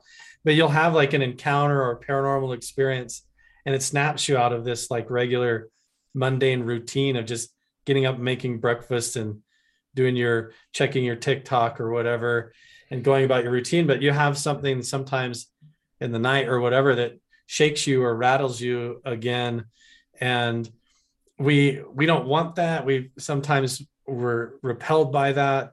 But when you get a relationship with those experiences and you begin to understand it more from a spiritual growth perspective then some of those paranormal encounters now when they do occur are more like you know snapping a sleepwalker back awake they're just big reminders to me now and it's just like geez you know i'll get startled or have a weird sort of out of body experience when i'm going to bed at night where i feel like i'm flying up through the ceiling or Mhm. it'll snap me back awake or something Mhm. crazy and really what that does is again puts me back in the pilot seat as the seeker looking for answers doing something more important than what i was doing which was really pretty stupid you know like a lot of times i'm down this whole path and i've been going for several weeks just Yes. regular just trying to pay the bills Yeah. just trying to get by just trying to survive and it becomes Mm-hmm. oppressive and then suddenly boom something cuts you off you know and makes you face it or uh,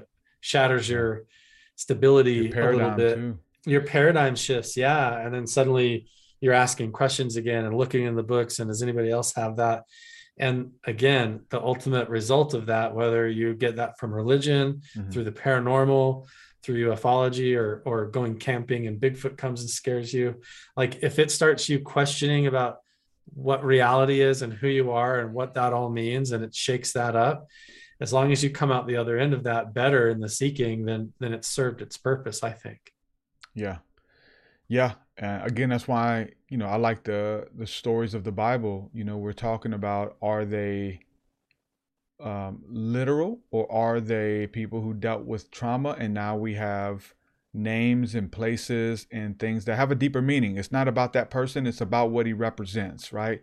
And and those people, most of the patriarchs, they had encounters, right? Had encounters with God, with angels, with demons, with Jesus, you know. But it was something that a spiritual encounter that changed the course of their life. The Apostle Paul is, you know, going to persecute Christians on the road to um, Damascus and gets blinded by a bright light that appears to him and knocks him off his horse, and he's blind for days after that. He has this encounter that changes the course of his life. Every single person, it wasn't for naught. And that's one of the things too we pull from the Bible. It's like, listen, when these people had encounters, it wasn't nonchalant. Oh yeah, I saw Right. a UFO. Wow, I saw a UFO.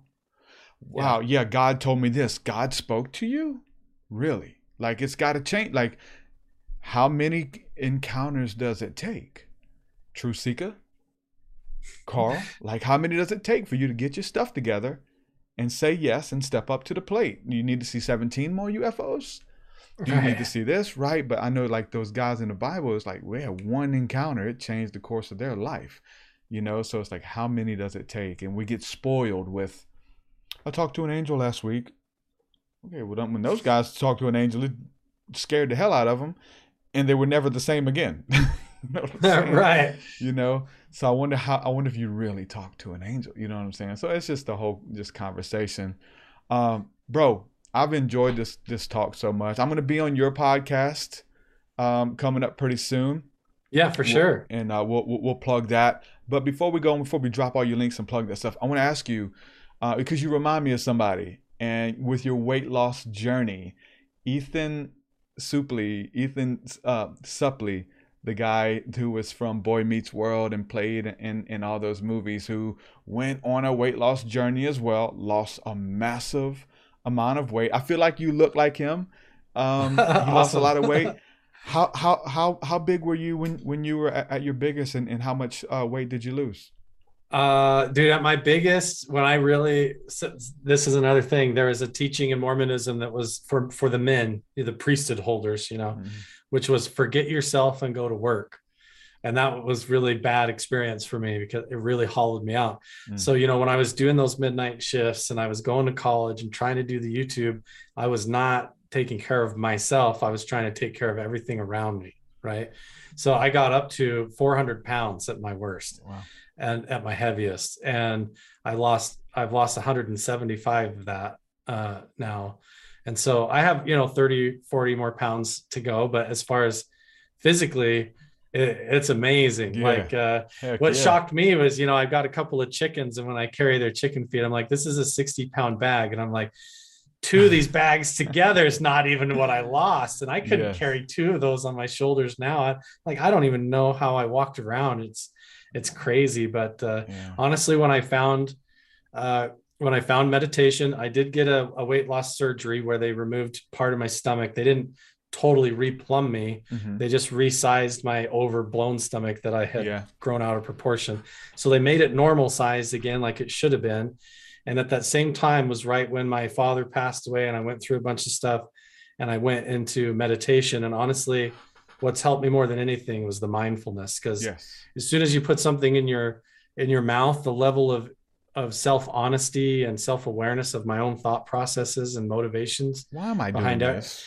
Yeah suddenly it's like you know you take the drink of the soda and it just tastes like chemicals whereas before it was in a blind spot. To me it just was like a habit you know? So now it's like i'm just way more self-aware on all those levels and, and way more intuitive. So when i'm full i i'm way more self-aware and i stop rather than just habitual you know? But Mhm. meditation was big for me uh, with the weight loss the self-honesty that came with that you know Yeah, and uh, probably I'm sure you've looked into a little bit. You've heard it: delayed gratification versus instant gratification, right? The snack Oh, yeah. cakes and the coke. Listen, if I feel good, I get I, there's a high off of it. There's a sugar high. There's, you know, uh, nothing else matters right now while I'm eating this food. But then after, you're like, why did I? Why did I do that? Instant regret and instant gratification. You know. Right. And real spiritual work and alchemy is the process of shifting that of like, you know, why, you know, why, why do I not like this? And then doing the work to change that formula around to where you realize why you do like it. Like, like we said, finding your passion again, realizing that your formula is bad, doing the work to readjust that formula to where it's in the flow state again and you're doing what you're supposed to be you're on the mm-hmm. per- you're fulfilling your your your ultimate purpose and and that's going to come in all those aspects of life whether it be your weight loss or whatever. And when you it, same as if you're having paranormal encounters or whether you find yourself at 400 pounds they're all just different shadow demons that you're facing emotionally within yourself and things that you're clinging on to based on trauma at, at a certain level that need healing you know? And that's all part of it as much as it's nuts and bolts spaceships in the sky Yeah. it has to do with the fact that you're holding on to an abusive issue that occurred in your childhood. It's, it's all connected man. It really is. And people don't want to admit that. I think that's why disclosure is more complicated is is the far reaching implications of it are so much deeper than people want to think. Yeah. And control the narrative, you know, of who or what it is. You know, if if if if if they came down to the truth of what it was, so many people would back out. Oh no, I'm not trying to contact the versions of ourselves from a million a million years who are coming back to warn us or something, right? There's that theory. What if that was was all is all it is? No spirituality. It's us that have evolved and we've come back. Like I'm sure uh, a lot of those people who think that it's something else or hope that it's something else, they would they would give up. They wouldn't they wouldn't do their work anymore, but it's something that motivates them. And and maybe us. What if it wasn't spiritual? May- Maybe I'd be upset and disappointed. Damn it, I thought they were communicating telepathically. Because yeah, there's those people who tell you that the government has the technology to communicate telepathically with you from satellites in the sky that you're that you think are UFOs. Yeah. You can And buy you devices, man. You can buy laser pad devices that are light grids that you actually can uh, hook up to an app on your phone and you can project it at people sitting at the park or at a movie theater and they'll hear a sound or song or you could pre-record a message or even pretend like it was the voice of god. And you could point it at somebody within like 50 yards And and, you they would hear hear it, just- they would hear it and think Yeah. that they were hearing like a radio and Yeah. nobody around them could hear it Yeah. so i mean you can buy that stuff online you know you can it's not even illegal so i'm sure that the government or extraterrestrials could have that and For so sure. it They is probably such- leaked it to us anyway. You know what I'm saying? That's their Yes. So there so there is that too you know that's why i'm skeptical about it like when my father appears But that's good, though. you know yeah and so i'm good. like it could be this it could be that it could be that and maybe there's truth to all of that that's why i consider myself a seeker like you an explorer of it i'm Mhm. not con- i'm not convinced in trying to sell anybody that i know this or this is how to do it or Mhm. this is what's going on and i've experienced it like this because i don't i don't even know you know uh, if it's a holographic reality or a meditative reality, or if we're all just in the the imagination of God, you know, He can free create everything without missing anything and know all things and be in all things and through all things, and free create everything without anything out of place or ever missing if it was all just a meditation. And if that's the case, then nothing's really physical other than just an idea, you know, or a perception. So I don't know what it really is. We want to pin it down, but yeah, it, it really can't be. It's just an experience that propels you forward towards an inevitability, which is your own transcendental future and your own spiritual path, you know. Yeah. I Yeah. mean, you know, we want to say what it is. Um, we want to um, put a name on it because once you name it, then it is. And mm-hmm. it, even if it's not, it becomes that to you. And that's the consciousness we're talking about. Those aren't aliens, those are demons, brother. Be careful. What the hell are you guys doing? True Seekers Yeah. got an event where they they some they call demons to show up, you know, and, and if that's what you believe, that is your truth. It is real. Yeah. And you see them everywhere. Oh, Yeah. the, the, the government's reporting on demons now. Oh, everyone's reporting. Listen, those TikToks are out there. Those Christians who ufology is demonic to them and it's nothing else and it could never be and it will never be. That's their reality. It could it can't be angelic because it was 1st demonic to them. Eh, you know, the Right. first time they were introduced to it was through a shock scare video about the Nephilim who left heaven and came down to earth to be with women. And so that's their truth. And that's Right. where we're talking about consciousness because it is that thing to those people. People, mm-hmm. you know, I, I represent so much stuff. I'm a Christian, I'm a mystic, I'm this, I'm that, I'm a witch to some people. And they like, what are you, man? You're trying to label they want these labels to, to label me. And it's like, listen, I'm whatever you say I am. Say goodbye to your credit card rewards. Greedy corporate mega stores, led by Walmart and Target, are pushing for a law in Congress to take away your hard earned cash back and travel points to line their pockets. The Durbin Marshall credit card bill would enact harmful credit card routing mandates that would end credit card rewards as we know it. If you love your credit card rewards, tell your lawmakers hands off my rewards. Tell them to oppose the Durbin Marshall credit card bill. Judy was boring. Hello. Then Judy discovered ChumbaCasino.com. It's my little escape. Now Judy's the life of the party. Oh, baby, Mama's bringing home the bacon. Whoa, take it easy, Judy. The Chumba life is for everybody. So go to ChumbaCasino.com and play over 100 casino style games. Join today and play for free for your chance to redeem some serious prizes. chumba ChumbaCasino.com. No purchase necessary. Void where prohibited by law. 18 plus terms and conditions apply. See website for details. Am I- Yeah. are you a witch? Are you a saint? Are you a sinner? I said, bro, I ain't no sinner. Yeah. Oh, so you're a saint? Yeah. Oh, I said, you know, okay, so you're better than everybody. Well, no, I didn't never said that. Um, Yeah. And then it's like, what are you? I said, bro, I'm all those things, bro. If whatever Yeah. you think I am, that's what I become. The weird thing is, the Bible says, I'm preaching. Uh, Paul says, become all things to all men so that you can win some of them. To those who are under the law, listen, sit under the law with them. To those who are free, to those who are in ufology, go study ufology. Whatever it is, Yeah. become that so you can have some common ground to, hey man, let me tell you what I think. Let me show, let me, you know, introduce myself. But God, God, even in the Old Testament, the name of God, Ahaya Ashar Ahaya is the um, uh, Hebrew for what he told Moses to call him. I am. He said, "What, do I- what do I call you?" Just tell him I am. You know what does that mean? It says it means I am what I am. Well, I Mhm. need a name. Tell him I, I am, and I will be whatsoever I will be. That name is like all inclusive. Right. And so we look at that in, in Jehovah, and Yahweh has all these names Jehovah Rapha, Jehovah Shalom, Jehovah Nissi, and there's these different aspects of the one, different aspects Right. of the one. Oh, I'll say, yeah, and, and there's sacred namers who debate over the name. What is the real name of God? We need to find it mm-hmm. out because the Bible says you got to call upon that name. And then it's like, so okay, well, it, that's too complicated. It doesn't matter the name. Let's just let's agree on something else. Oh, Okay, if we're going there, does it matter if we call him Zeus? Can we mm-hmm. call him Astaroth? Like, listen, he becomes that. God, whatever you think God is as a creative force in the universe, becomes whatever name you give it. and whatever belief Right. you have.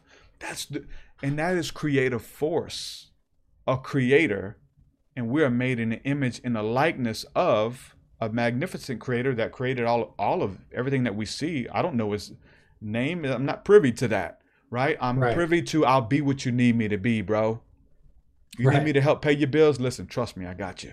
You need inspiration, you want to make people laugh? Listen, I got you. Like I'm the source of inspiration. The word inspiration comes from spirit, to inspire, to respiratory, spire. All of those words are linked together. God is inspiration, God is light and love. In him there is no darkness.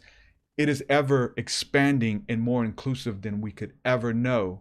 So I think we should be more of that as well.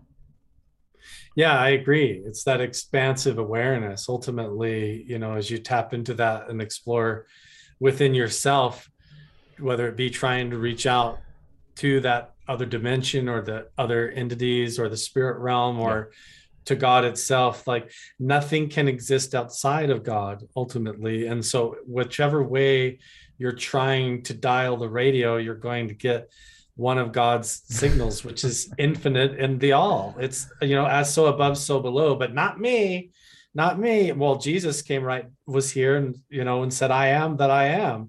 I am the Father are one, and he is mm-hmm. me and I am him, you know, and, and he was trying to say to Peter too, come out on the boat Yep. and be with me. And, Yep. and you, you are too. It's, it's this awareness of self-realization of that here that I am with all my flaws and problems and I am just as equally not separate a part of the manifestation of God's work as a supernova somewhere out in the universe.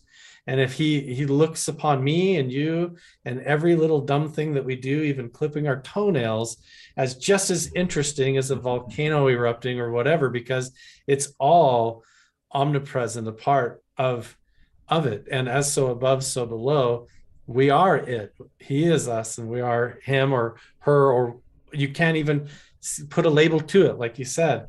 Uh, Maybe the moment you do becomes idolatry. You begin to Right, worship a- that thing. You're like, up, that's the box that it comes in. this you is know? why it becomes formless and nameless it becomes this omnipresent just kind of like a feeling an epiphany of wonderment you know where you have to let go of words because you realize those names and labels were all designed and put in there when you were a kid and taught to you by teachers and stuff. Before that it's all just there. It's all just it's this. It's even the computer the microphone the space in between and the stuff that you don't like about it. It's the chores that you have coming up. You, nothing can be not part of what is. Nothing can be out of place from what is. And if you do believe in god and that he's actually all of it or in control of it then that includes you and all the stuff that you don't even like about yourself and all the embarrassing things that have happened to you. All of it are part of him or it the Yeah, all yeah. uh, as so as so above so below. And maybe our definition of god as being this perfect thing isn't correct. Maybe our idea of god of being perfect is that perfection is something that is fractured or has things to do and has uh, you know likes to go camp in the dirt and smoke pot once in a while or something and that's more perfect than this label that we give of perfection and our definition of it in our vernacular you know Yeah. I see, I like words. I'm a definition guy. I like to break them down and more meaning and what was really being said, especially in the Bible. Once you start breaking down words, you're like, wow, that was not what it, it didn't mean. Like, it, it says the word God, but it was actually talking about a ghost. It says the word mm-hmm. God, but it was talking about an angel. You know, it, Yeah. it uses the word angel, but it was talking about the Apostle Paul being a messenger. It's Yeah. the same word. Wow. So like and God could make the. Bible perfectly clear. God could make it perfectly Yes. clear like that, retroactively throughout time, could say, you know what, I'm going to clear this up, and everybody would get it. Why is it such a mystery? Why is it such a puzzle? Because the incompleteness makes creates the energy of the seeker. You know, if you are already whole and already perfect and already infinitely there and had arrived at, that's why i call my show the arrival mm-hmm. with carl if you already had arrived the first thing that you would do infinitely would be completely bored in that field of perfection Yeah. And you would want to know, like, well, what else is there that I have, you know? And that in and of itself would perpetuate in the word and the creation and Yeah. the Big Bang all over again, you know, in a big thing. And you'd find yourself right here on That's a podcast. contemplation. yeah, man. It's contemplation. You know, it's going deeper and deeper and deeper into everything that we mentioned. We mentioned a whole bunch: spirituality, ufology, following your dreams, manifesting your reality. All of them, they all have. You can hold a magnifying glass up to to all of it, and be enamored for the rest of your life. We get to do it with all of it. You know, again, words. I love words. You know, um, and they mean different things to different people. Obviously, angel doesn't mean good guys. Demon doesn't mean bad guys. You know, but for many people, the majority, it does. You know, it's a good, good, dem- good angels and bad angels, angels and demons, or right. There's so much nuance. God, there's only one God, right? Well, not not in the Bible. That's used as literally as plural. Like many, like angels were called gods. Like literally, ghost were it called the gods ghost. The spirit of someone said a god showed up before me. No, it's a different word, Yeah. and it triggers people. You know, our expression that we get, to, we try to say, "Hey, we're coming to do a CE5 initiative," and blah blah blah. Listen, it's probably not even a CE5. I don't, because they got a brand on that. There's a stamp on it. Psh, listen, Right. are you summoning UFOs? Well, we just kind of ask. I like the word summoning. It's sexy, but yeah, we just kind of ask, "Hey, you guys out there, I want to say hello," and right.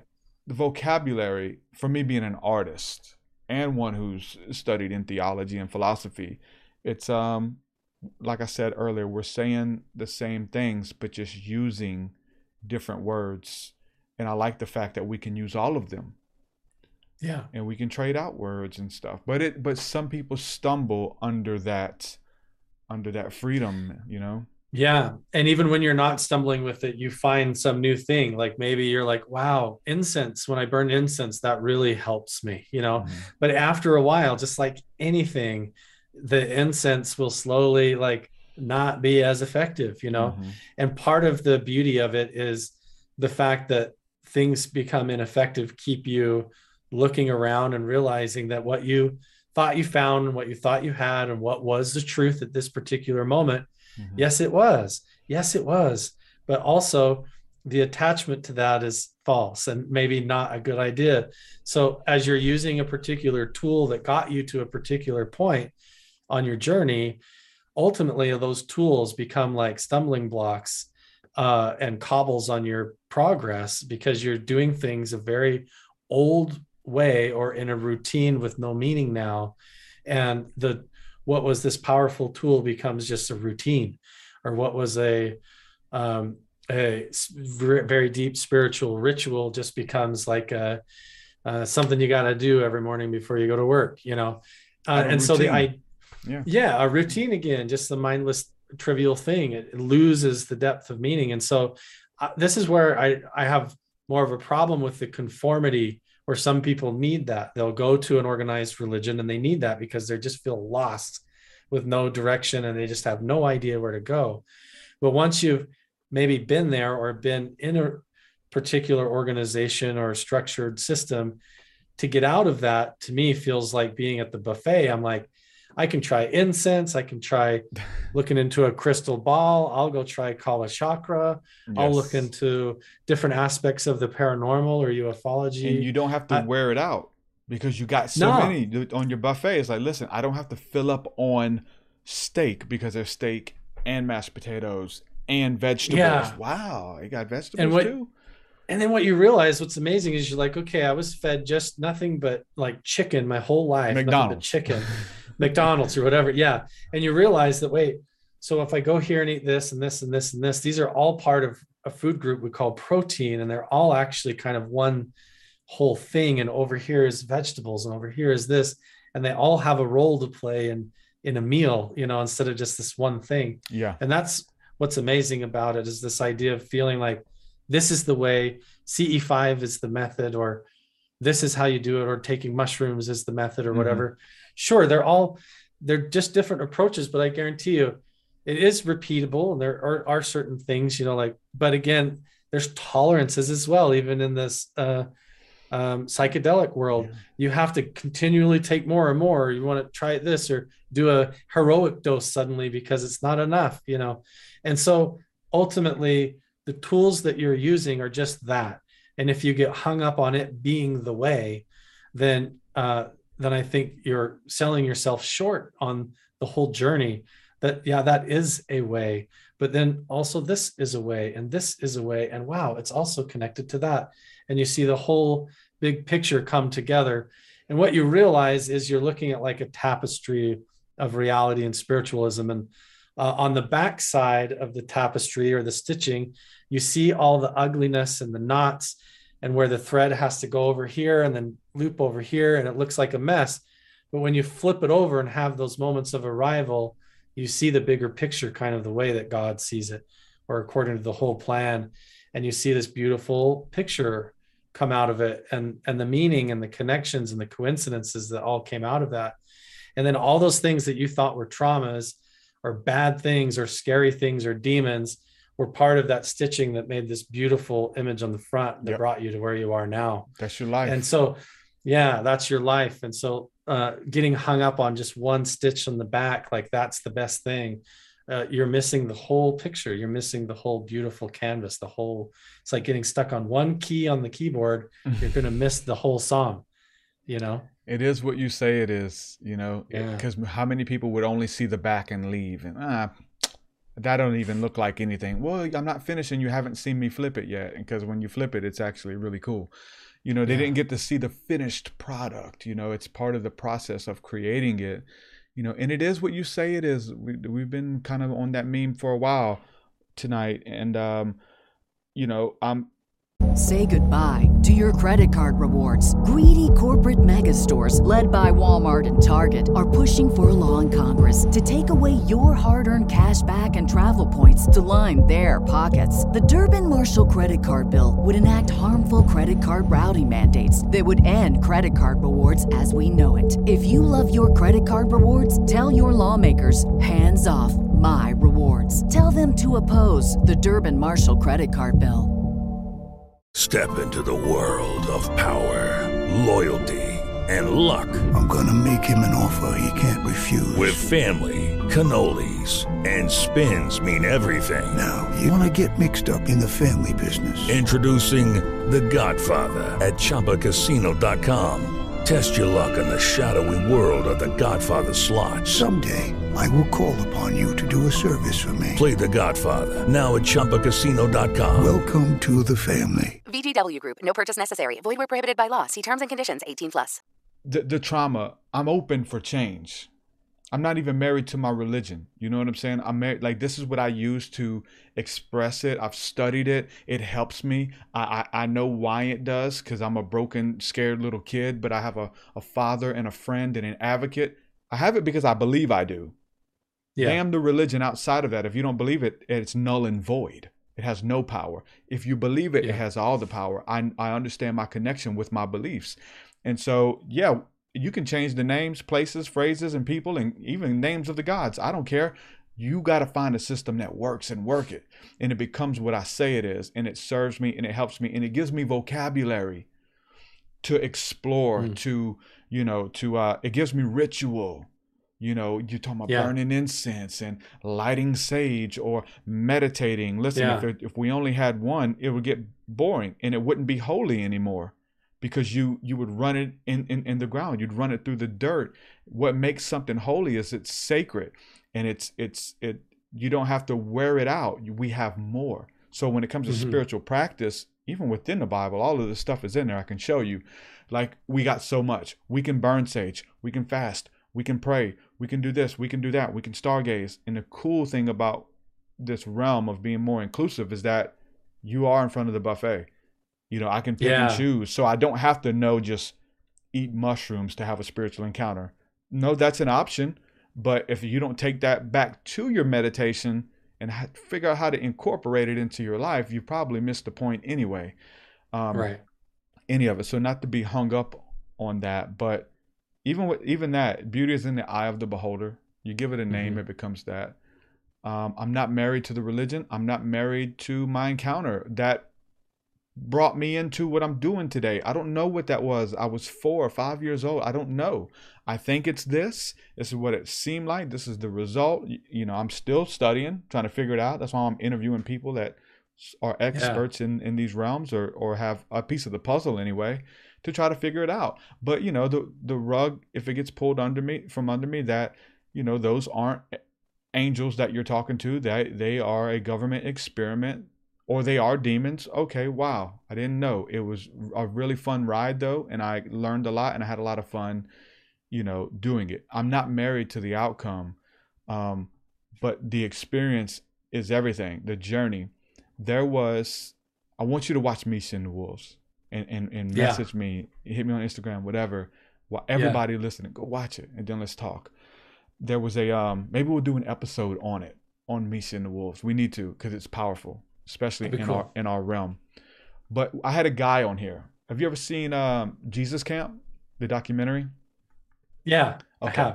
So there's a documentary called Jesus Camp where these kind of people went to what seemed to be like an extremist, uh, charismatic youth youth group, and mm-hmm. and uh, and it was it was like youth camp, you know, and and that's a big thing in the South, youth camp. Like all the kids go and learn about the Bible and with other teenagers mm-hmm. and go swimming and archery and all that kind of stuff.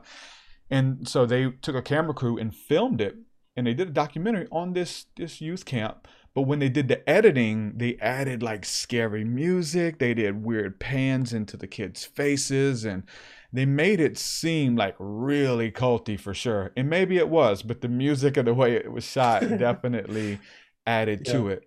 Well, I had I had the main character on here, this kid named Levi O'Brien and I hit him up, you know, years after we did an episode, and it was cool to meet with him and talk to him and see where he is now with faith and all that after the documentary and get his take. I mean, they they made fun of him in the in the documentary on like, you know, Jay Leno or all those big talk shows and stuff. And after going through that scrutiny, that causes trauma. To hear Jay yeah. Leno make fun of you and stuff, like, yeah, that messes with you. Uh, yeah. You know what I'm saying? Bill Maher and all that. I had him on here there was a there was a preacher in in the documentary by the name of Lou Engle. He's real charismatic. He prays, and he rocks when he prays. And a generation shall arise, a generation yeah. of God's messengers. He's a pretty cool guy. Like he's really fun to watch, and he's passionate. And so he comes and speaks at the kids' youth youth camp, and Levi took a liking to him. He was just enamored. Oh my, this powerful man of God. Levi was probably ten he's really looking affected, at him and yeah. it's like, wow, man, this guy really loves the Lord. Man, he hears from God and he's a, a prophet and I want to be just like him. And he has a talk with him. He meets he meets the preacher, the prophet guy, and he's like, I want to pray for you, young man. And he just blesses him and says, Hey, you know, God's got a plan for your life. And it really touches the kid. Well, years removed after the documentary and all that, I had him on the show, Levi O'Brien.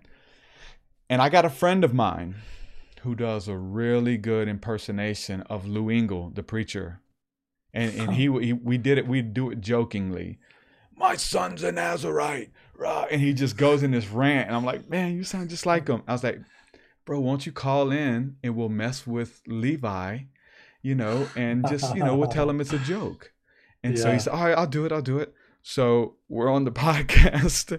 he calls in and he starts talking to uh I said, We got a caller on the line. Uh this is Lou Engle, the, the famous yeah. preacher. Oh my God, Lou, welcome to the podcast, man. I want to speak to Levi.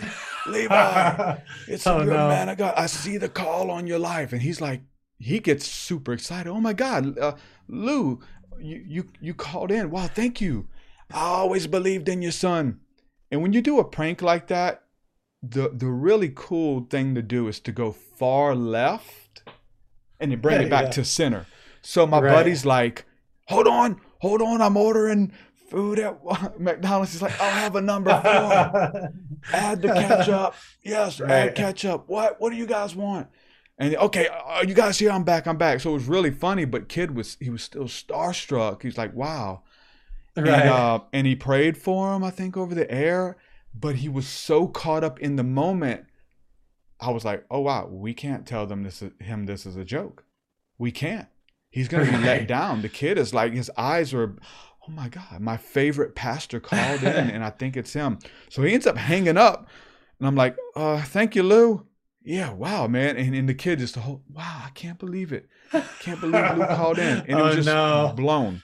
We Yeah. end the episode and I talked to my friend Drew. I was like, Drew, man, what do we do, bro? He's like, "That you, was you- too good." You, you can't tell him, man. you, can't forgot to pull him." the ripcord. Yeah, Yeah. we yeah, he was just convinced. And so like I'm thinking in Levi's head, in his head, his favorite preacher called into a show.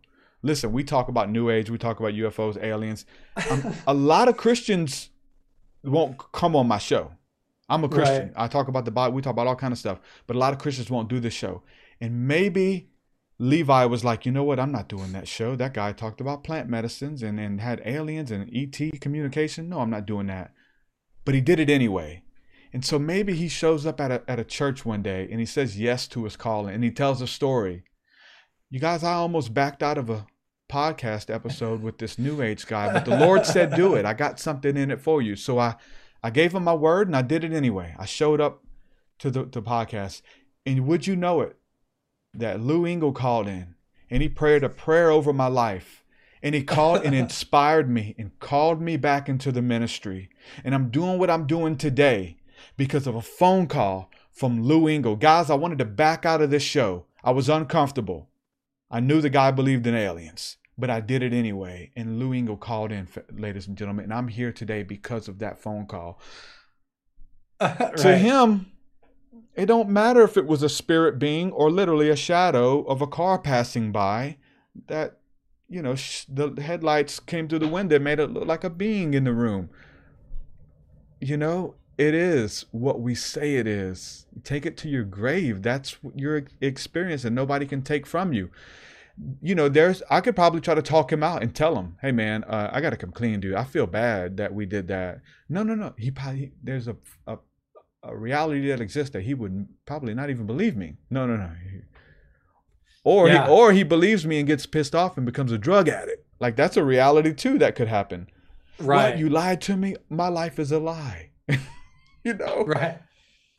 it is what you say it is ultimately it's all a mirror. It's all a big reflection you know? How he took that phone call ultimately is just a big reflection. If somebody else was there and you did the same thing and they didn't they weren't religious or they didn't care who that preacher was wouldn't matter to them at all. Might as well have been a stranger call in. But to him Yes. reflectively and as a mirror boom his eyes pop open. Whoa he's blown away. This has a big impact on him this is super deep you know? And it's the same like whether it's a spiritual experience or a demonic experience or ufo experience or whatever how you want to slice it up. In the end you can't escape the fact that whether it was a, a real physical encounter or not or what whether you were duped or not it was ultimately every time is going to be a mirror and a reflection of your perceptions and awareness and what you believe and anticipate and how much you believe it you know? Uh, and so it is it, you can't separate it from your own perceptions and and desires and anticipations and all of that. You're gonna fill in those gaps all the way you With know? A If there's big backstory and everything. Yeah you'll gaslight yourself and have it make sense or whatever with your anticipations you know? Um, but yeah ultimately the the biggest thing is that whether if he gets out of it what he needs to and then if he realizes that it, it wasn't real if he can grow from that too from that. And that's the way it all goes you know right when you think you've got it and you're like oh this was awesome. I finally figured out i got my dream job you know? Then uh give it a couple of years and you're getting laid off because of a pandemic or this or that or the industry shifts. And so don't you know you, part of the problem is just how much we cling to and attached to when we think we've got it or we think we have the answers you know uh, some of the fun of it is not knowing some of what's so amazing about the journey of life and the experiences is the unknown if you already had all of the answers and you knew everything you would be God and you'd probably be bored out of your mind. You know what I mean? I think it's amazing to have a little mystery and have things that are unknown and have that uh, the mystery go on at some level, but have it all feel like a, at a certain level is a big trust fall and it's going to be okay too. I remember you know, watching the Wizard of Oz, the, the Wizard of Oz, and it was all this big. We're off to see the wizard. Until you find out the wizard's a little old man hiding behind a curtain. He's like, "Oh, don't you ever step onto me!" He's working the machines and controls, and it killed the magic. Yeah, it killed the magic. I remember being Mm, eight, nine years old. Die hard Ninja Turtle fan, dude. Die hard Ninja Turtles, bro. I loved them. But I remember watching the movie and I literally thought I was watching the real Ninja Turtles. Like the cartoon was the fake ones, but the movie is like they literally got the Ninja Turtles to be in the movie. like I, that's, yeah. that's my imagination. It was really them until I was watching behind the scenes and they showed them take the heads yeah. off. Yeah, no. It's a dude. Oh my God. And I'm like, everything I believed was a lie. You know, or go into the fair and you see the you know the the the person wearing the costume and they take their heads off. No. Yeah. It's a it's an old black man, you know, playing you know Clifford the Big Red Dog. I thought he was real, Scruff McGruff yeah. or whatever his name is. Like, man, it kills the magic, and so we would want we'd rather stick our heads in the dirt to maintain the magic. Yeah.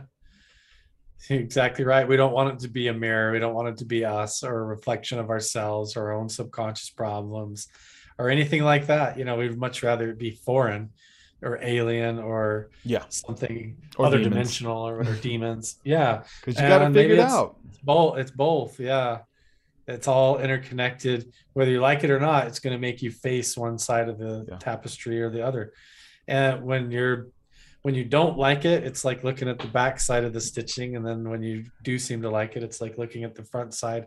But they're both simultaneous, you know they're both mm. going on at the same time even like your experience of uh, realizing now you know when they take the the mask off and you're like wait the ninja turtles is just a dude now it's a funny story you get to tell in your adulthood and the trauma of it is a good laugh you know you get to tell people and so it just goes back and forth and what we think is so awful now mm-hmm. is part of a puzzle that completes us later on you know well let's look at wrestling. Have you seen that clip?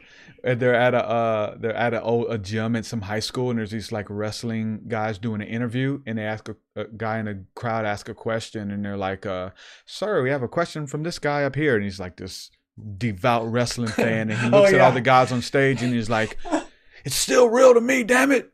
It's Damn still it, it's real. real. It's I still real believe, and they're like, "Hey, it's so it's okay. Are you insinuating that it's fake? Uh, no, not everybody believes that you know? But it's like, listen, I know it's fake, but I'm still going to act like it's real. When we go to haunted houses, listen, it's Halloween time and like you go to a haunted house, I know those aren't real demons. I know those are, those are kids.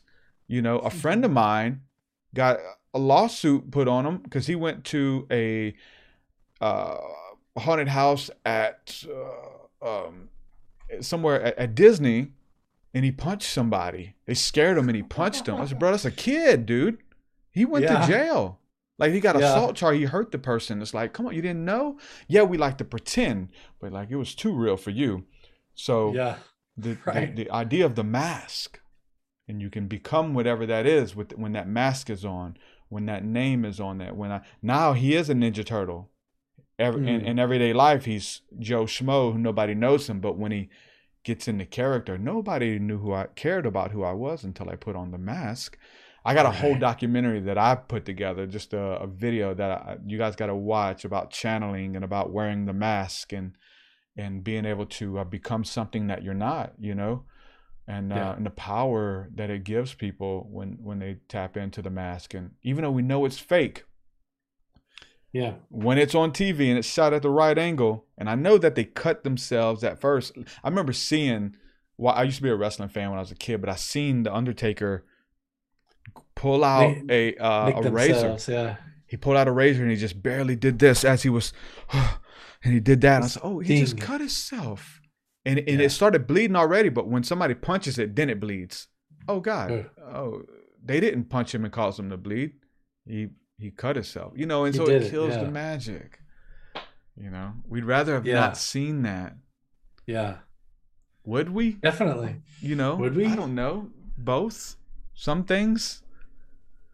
Because it's hard to go yeah, back to the innocence of being a kid that really thought that was a Ninja Turtle. But it's still in me. I'm still that kid, you know?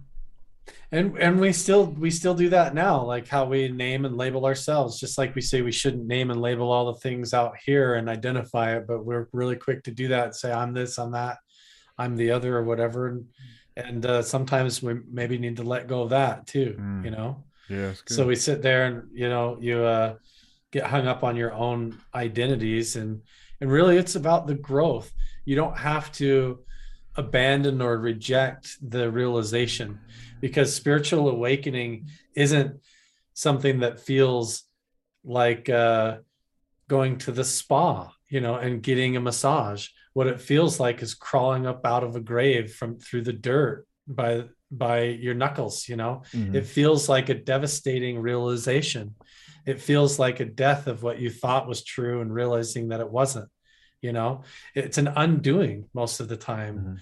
Uh, spiritual awakening uh, enlightenment advaita all these realizations the spiritual path ultimately the reason why people sit in their little comfort zone and they just do their little routine is because when you really push against the walls of it it pushes back.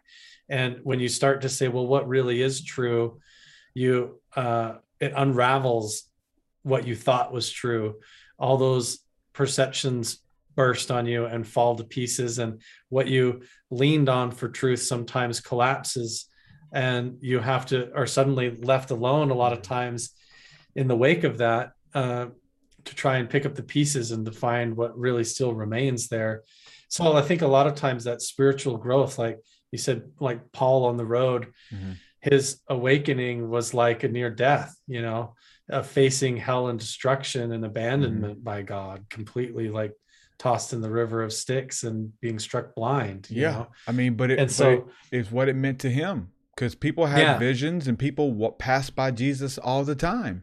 But and he Paul was nailed somebody to, who he was whipped and scourged and nailed to a cross Mhm. even you know and so we we want it to be you know chocolate dipped strawberries and a foot rub you know and feel like Mm-hmm. wow when i had an epiphany now i've learned something and my life is better off but the truth is how it usually occurs is wow i've had an epiphany and what i realized is what i thought was true is total bullshit and now i've got to deal with the mess of that and pick up the Yeah. pieces because i realized i've been living a lie or i've been teaching the wrong things or hurting people and i didn't realize it or oh my gosh this thing that i thought was true is innately embedded with prejudice and racism or something and i didn't even Yeah. know it Yep. and so you have to suddenly unravel and undo all that and it can feel like pulling thorns out of your soul you know Mhm. so i think a lot of times people they don't want to look at the shadow figure and talk to it in the corner. They just go Wah! and they want to cast it out. They freak out and they panic. They don't want the demons to show up. They don't want any of that involvement at all. They just want to stay in their safe space you Yeah. know? But when you push against that you go up to the edge of the walls and you test the barriers uh you know you're gonna you're gonna have some undoing and and there's alchemy. It's going to rip you to up to pieces and put you back together again and you're going to come out a different person you Yeah. know? It's inevitable. It's going to reshape you completely from the inside out when you go down these paths. If you really take it sincerely as a seeker you cannot use the same tools forever. You have to constantly reinvent and grow because you're going from like a caterpillar to a butterfly or from a seed into a to a tree you know? Mhm. You cannot stay in the shadows of the dirt you have to crawl up It's about perception. You know, what do Yeah. you think that is? What is that? You know, that caterpillar, this something scary bug that becomes a butterfly. You know, it is Right. what you call it. You know, the stories of all those people in the Bible too who encountered Jesus, right? They passed by the Messiah, right? Um, they had labels on them that they were like, okay, because some somebody put that label on them. Okay, that's the crippled. That's the Mhm. woman that has the issue of blood. She's got a she's got internal bleeding. That's the the man with the withered hand. He's not going to be able to ever use his hand again. You know, and so they they receive that as their reality. They receive, okay, you're the prostitute. You're the Yeah. you're the tax collector. We don't like tax permanent collectors. label here permanent label there permanent label there until they passed by again everybody passed by jesus there was people who passed by jesus kept walking whatever but the person who you know needed something and he was that thing that they needed he, he represented infinite potential he represented mm. there's a version of you that exists out there where you can use that hand There's a version Right. of you out there that exists that is not a crazy demon possessed person who bites itself and cuts itself. There's a version of you that holds down a great job and has a family. That you're not banished to an island as a madman, but you get your sanity back and move on. And this is transcending the labels, stepping Mm. out. Right. Yeah, I agree. It's just that changing of awareness and the perception, the acceptance. It's there's something about it that has to do with permission, giving yourself and allowing yourself the permission to accept it, you know. That what we a lot of times say is a lack of faith is really just like that fear, you know, just that innate fear like uh of we don't really want it to happen. We say we do, but we don't. Just like we say like I wish I could win the lottery, but really when that money comes in your plate, you're like, oh shit, I'm going to go to jail. I don't know what to do with all this. And you panic, you know? so I think, I think people go on a spiritual path and they, they want to do stuff, but innately they've got an anchor dragon behind them too, because they're hesitant and they're afraid. And it is hard. It can be devastating. It can, uh, awakening can kind of tear you down too at the same time. But you have to know better on the, on the deeper side of it. You have to realize that even when you're going through the hard parts that those are temporary and you'll come out the other side you know refined if you if you keep that perspective That's, the- that's those know? stories. That's the meaning. That's the alchemy. Right.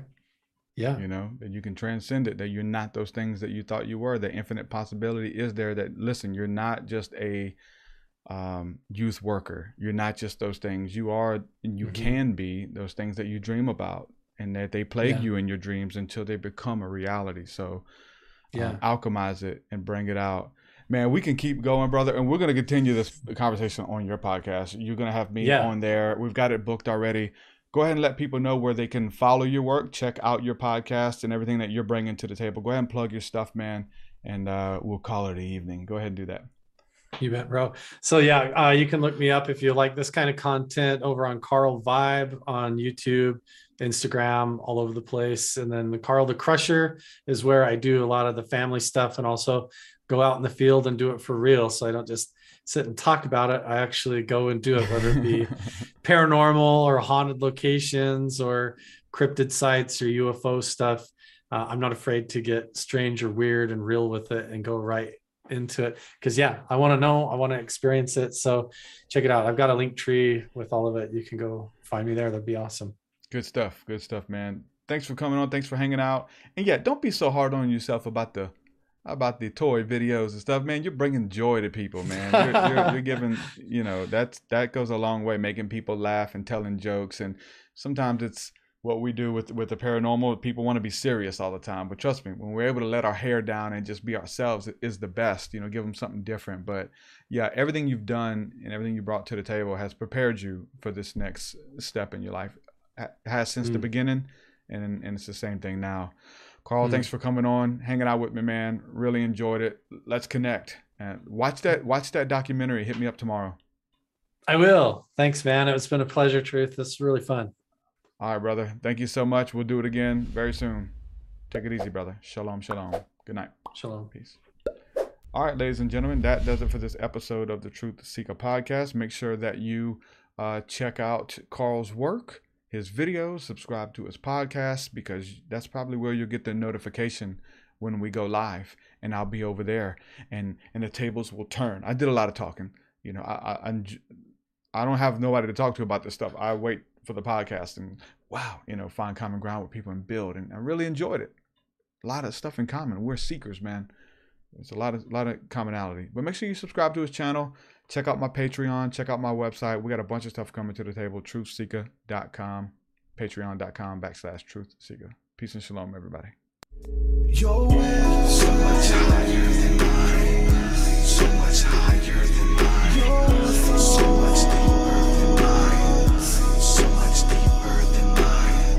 Well, that does it for this episode, folks. To hear more episodes of the Truth Seeker podcast, head over to truthseeker.com. And if you're wanting to support the show and get rewards, go to our Patreon page at patreon.com forward slash truth seeker.